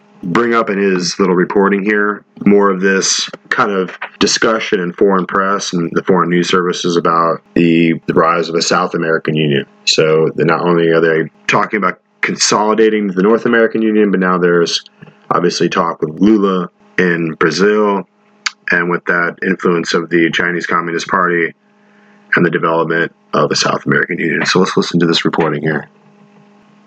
It should be not lost on anybody that McCarthy stood up there at one o'clock in the morning when he gave his speech. He says, We're going to investigate the rise of the Chinese Communist Party and particularly infiltration here in the United States of America. That's another big thing today about the select committee under Gallagher to get to the influence peddling, influence peddling in the United States. Wang Qishan has said and has told Lula, the key is legitimacy. You must show you're legitimate. This is what they're working on in uh, in in Beijing to convince Lao Beijing that they are not just a criminal element, that they are actually a legitimate government. Matthew Tyrmand, just give me the facts. Where do we stand today? And this is this is why you got to get your number two pencil out, Mika. You can catch up here. We're going to give you a quick précis on what you guys willingly did not cover. You willingly looked away from this and you looked away from the Brazilian people. There were millions and millions, tens of millions of people in the street, working class people, and particularly, wait for it, evangelical Christians that are not prepared to sit there and let a atheistic Marxist communist criminal like Lula steal the election and steal their country. Matthew Tyrmand. Well, we talked about it over and over for these two months, these largest manifestations in human history, at least a constitutional republic. The revolution would not be televised unless they could use it for their globalist integrative narrative. If Article 142 was invoked, then it would be here's a coup. Well, okay, it wasn't. Lula was inaugurated, and now you have this protest, and they can make their January 6th corollaries, and now we're seeing the dishonesty in which they're spinning further to cement their power. Lula has stated multiple times in the last few weeks about the integration of South America. He's already floated the idea of one common currency for South America, which, if you thought the euro was a bad idea, putting you know southern agrarian uh, European economies like Italy and Spain together with industrialized North like Germany and Holland, that made no sense. Well, think about merging Venezuela, Argentina, Uruguay, and Brazil, all different types of economies. But that gives them the power to make the Marxist Latin American superstate that Lula has been dreaming about. It's why he created the Forum of Sao Paulo. Workers of the world unite, This one is big global why- land map, out of this is why this is why this is why well, this is why Wang Qishan, the brains of the operation in Beijing, the smartest and toughest guy they have, just doing the the consolidation of the Eurasian landmass. He's doing the deals with the mullahs, the output deals on oil in in, in Tehran. He's the one that's sending Shiro there. He's behind the scenes cutting the deals with our allies, Saudi Arabia, about the output deals in the Gulf Emirates. He's the one inviting uh, the head of the UAE to Beijing. He's the brains of the operation. Exactly. They see the potential for a communist superstate in Latin America that totally goes against the Monroe Doctrine. Am I going too fast, Mika? We'll slow down. So with that, we'll just put a pin in it. Of course, this is a really red hot show that they have there, and we'll put the we'll put the link in the show notes for you to take a look at if you have time to go back and listen to the entire show. But they're just kind of breaking the news there. It's it's a little bit of a news break, and of course, you can see just now that um that Jack Posobiec dropped his North American Union episode, and of course, it interrupted my entire production because I had to go through there and listen to his episode, which is really good.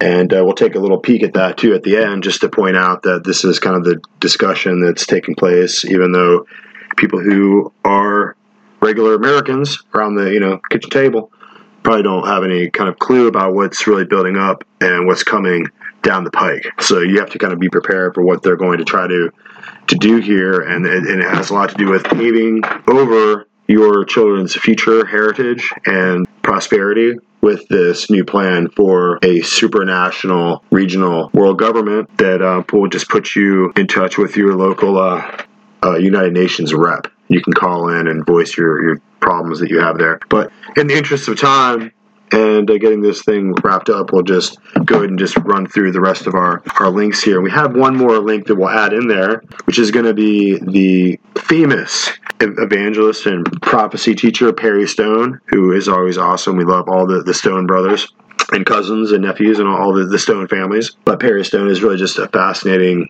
scoop here, and he brings to the table because he apparently got us got a hold of some of the money, some of the actual new North American Union banknotes that they're kind of getting ready to start passing around. And of course, this will happen. They call it the Amero, but I don't think that'll be the name of it in the end. But it'll be this new international banking tender that they're going to put out. And of course, Perry Stone in his back channels got got a hold of some of it, and he shows it, and it's um, it's pretty interesting. So I'll just add that link in there. So as we press forward here, we'll just have to show once again the War Room is really kind of on top of it and is willing to uh, put out the news articles, obviously, that everyone else is too scared or too paid off or too controlled by their editor's desk or whatever it is, too corporate, corporatized or, or too just afraid to to veer off into some deep waters about issues that are heavy duty issues or geopolitical affairs. Other people just don't know how to really deal with them. And of course, you know, a lot of people like Lou Dobbs have been at this whole subject matter for 20 years.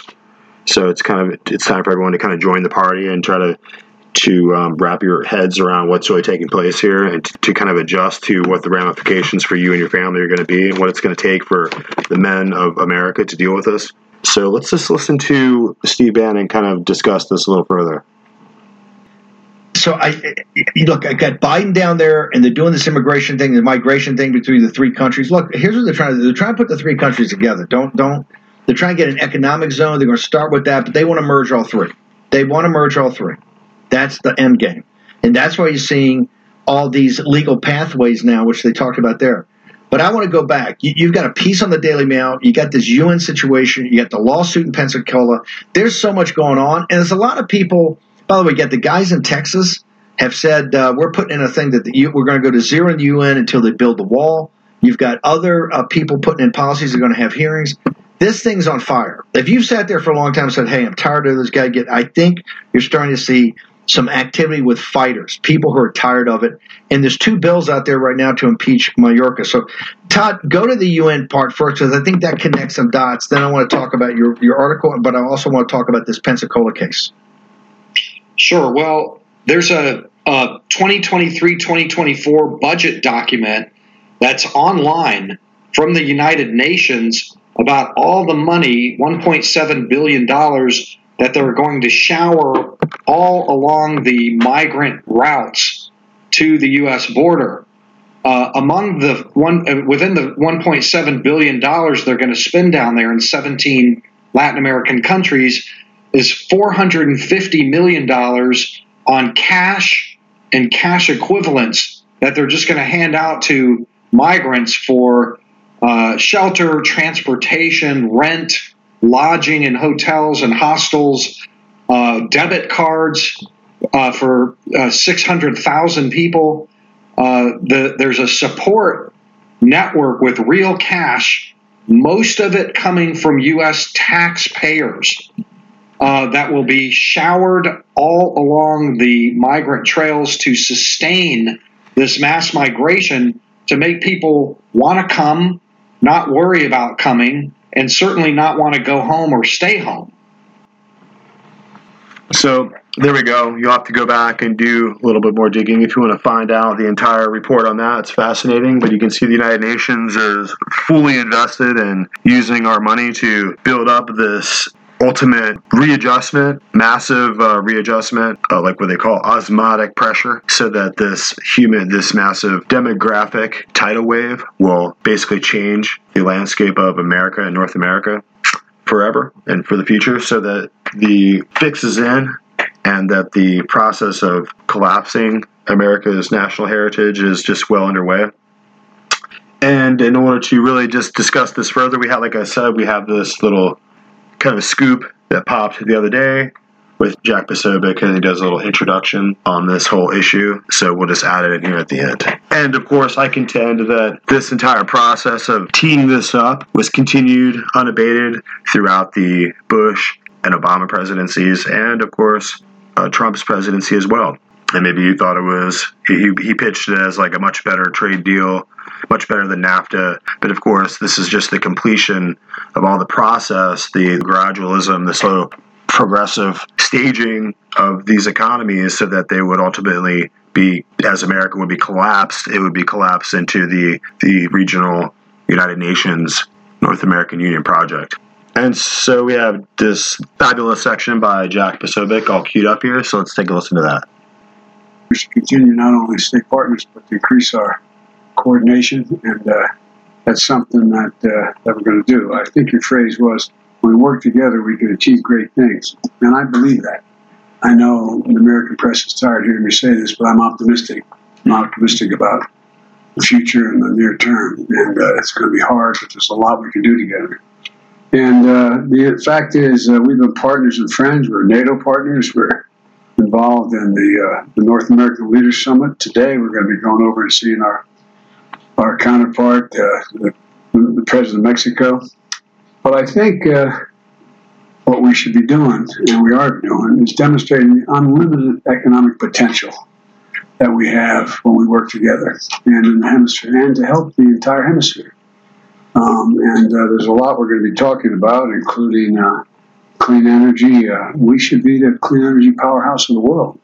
Ladies and gentlemen, welcome aboard tonight's edition of Human Events Daily, powered by Turning Point USA. Today is January 10th, 2023, Anno Domini. Are you ready for the North American Union? Are you ready for the Amero currency when the US dollar gets knocked off of its status, of its perch by the Chinese yuan and One Belt, One Road? Are you ready for globalism to come back? Because that's what we're seeing here. We've now seen a new globalist deal. Biden, our president, in quotes. Trudeau, AMLO down in Texas, what have they announced for us? They've gone down there and they've announced, and, and, and I want to be very clear. They've announced a deal whereby in manufacturing jobs will now be sent to Mexico. And in return, the United States is offering to open up its borders even more for migrants coming up from Latin America and South America. They're calling it a reduction in illegal immigration by opening up pathways for migration. So basically, what Biden's going to say is that he's reduced illegal immigration because he's going to make it legal. Do you get what's going on here? In addition, those manufacturing jobs that are going down to Mexico, guess what it is? Semiconductors. So not only is the United States preparing to sell out Taiwan, because that's just obvious, right? That's just absolutely obvious what Biden's plan is here, that they're going to be sold out. Now, those prefab manufacturing facilities, I'd love to see those in Arizona. I'd love to see those in Texas. I'd love to see those a- a- anywhere within the United States. Because I'm sorry, I didn't realize that we had a president of the hemisphere. I didn't realize that we had a president who's supposed to care so much about the needs of countries that he is not elected to lead. And yet that's what we have here. You have to you have to understand. Every administration prior to 2016 was all on board with this train. America last is what it's called. You, you American people, you don't matter. What matters are the profits and the corporate interests getting rich off the slave labor, whether it be in uh, in China, in East Asia, whether it be labor in Mexico, where they can make it cheaper. The jobs are sold out the same way that the countries have been sold out. And in addition to this, he sits there and tells you about how his glo- plan for globalism, his plan for open borders. Here's how the open border works it is a two way street. The jobs go out and the migrants come in. Every administration prior to President Trump was like this. Clinton, Bush, the first Bush, Obama. This was always the plan. America would be weakened from the inside. So with that, you can see where we're we're going with this. You can see that how we're starting to shed light on this, and we're you know you can see that everyone is coming to an awareness and, and awakening to this process. It's tectonic, and it's been in the works for a very long time. So that Joe Biden could step up and say this is his plan. But of course, we know that we've been talking about the North American Union for for a long time, for for for decades, and it's something that people thought was totally fantastic. But in the crisis and the extremity that's created with the tanking of the Federal Reserve note, which is going to go down like the Titanic, you're going to see that everyone is going to be scrambling around. So that's why we uh, we added here this interesting final uh, note here.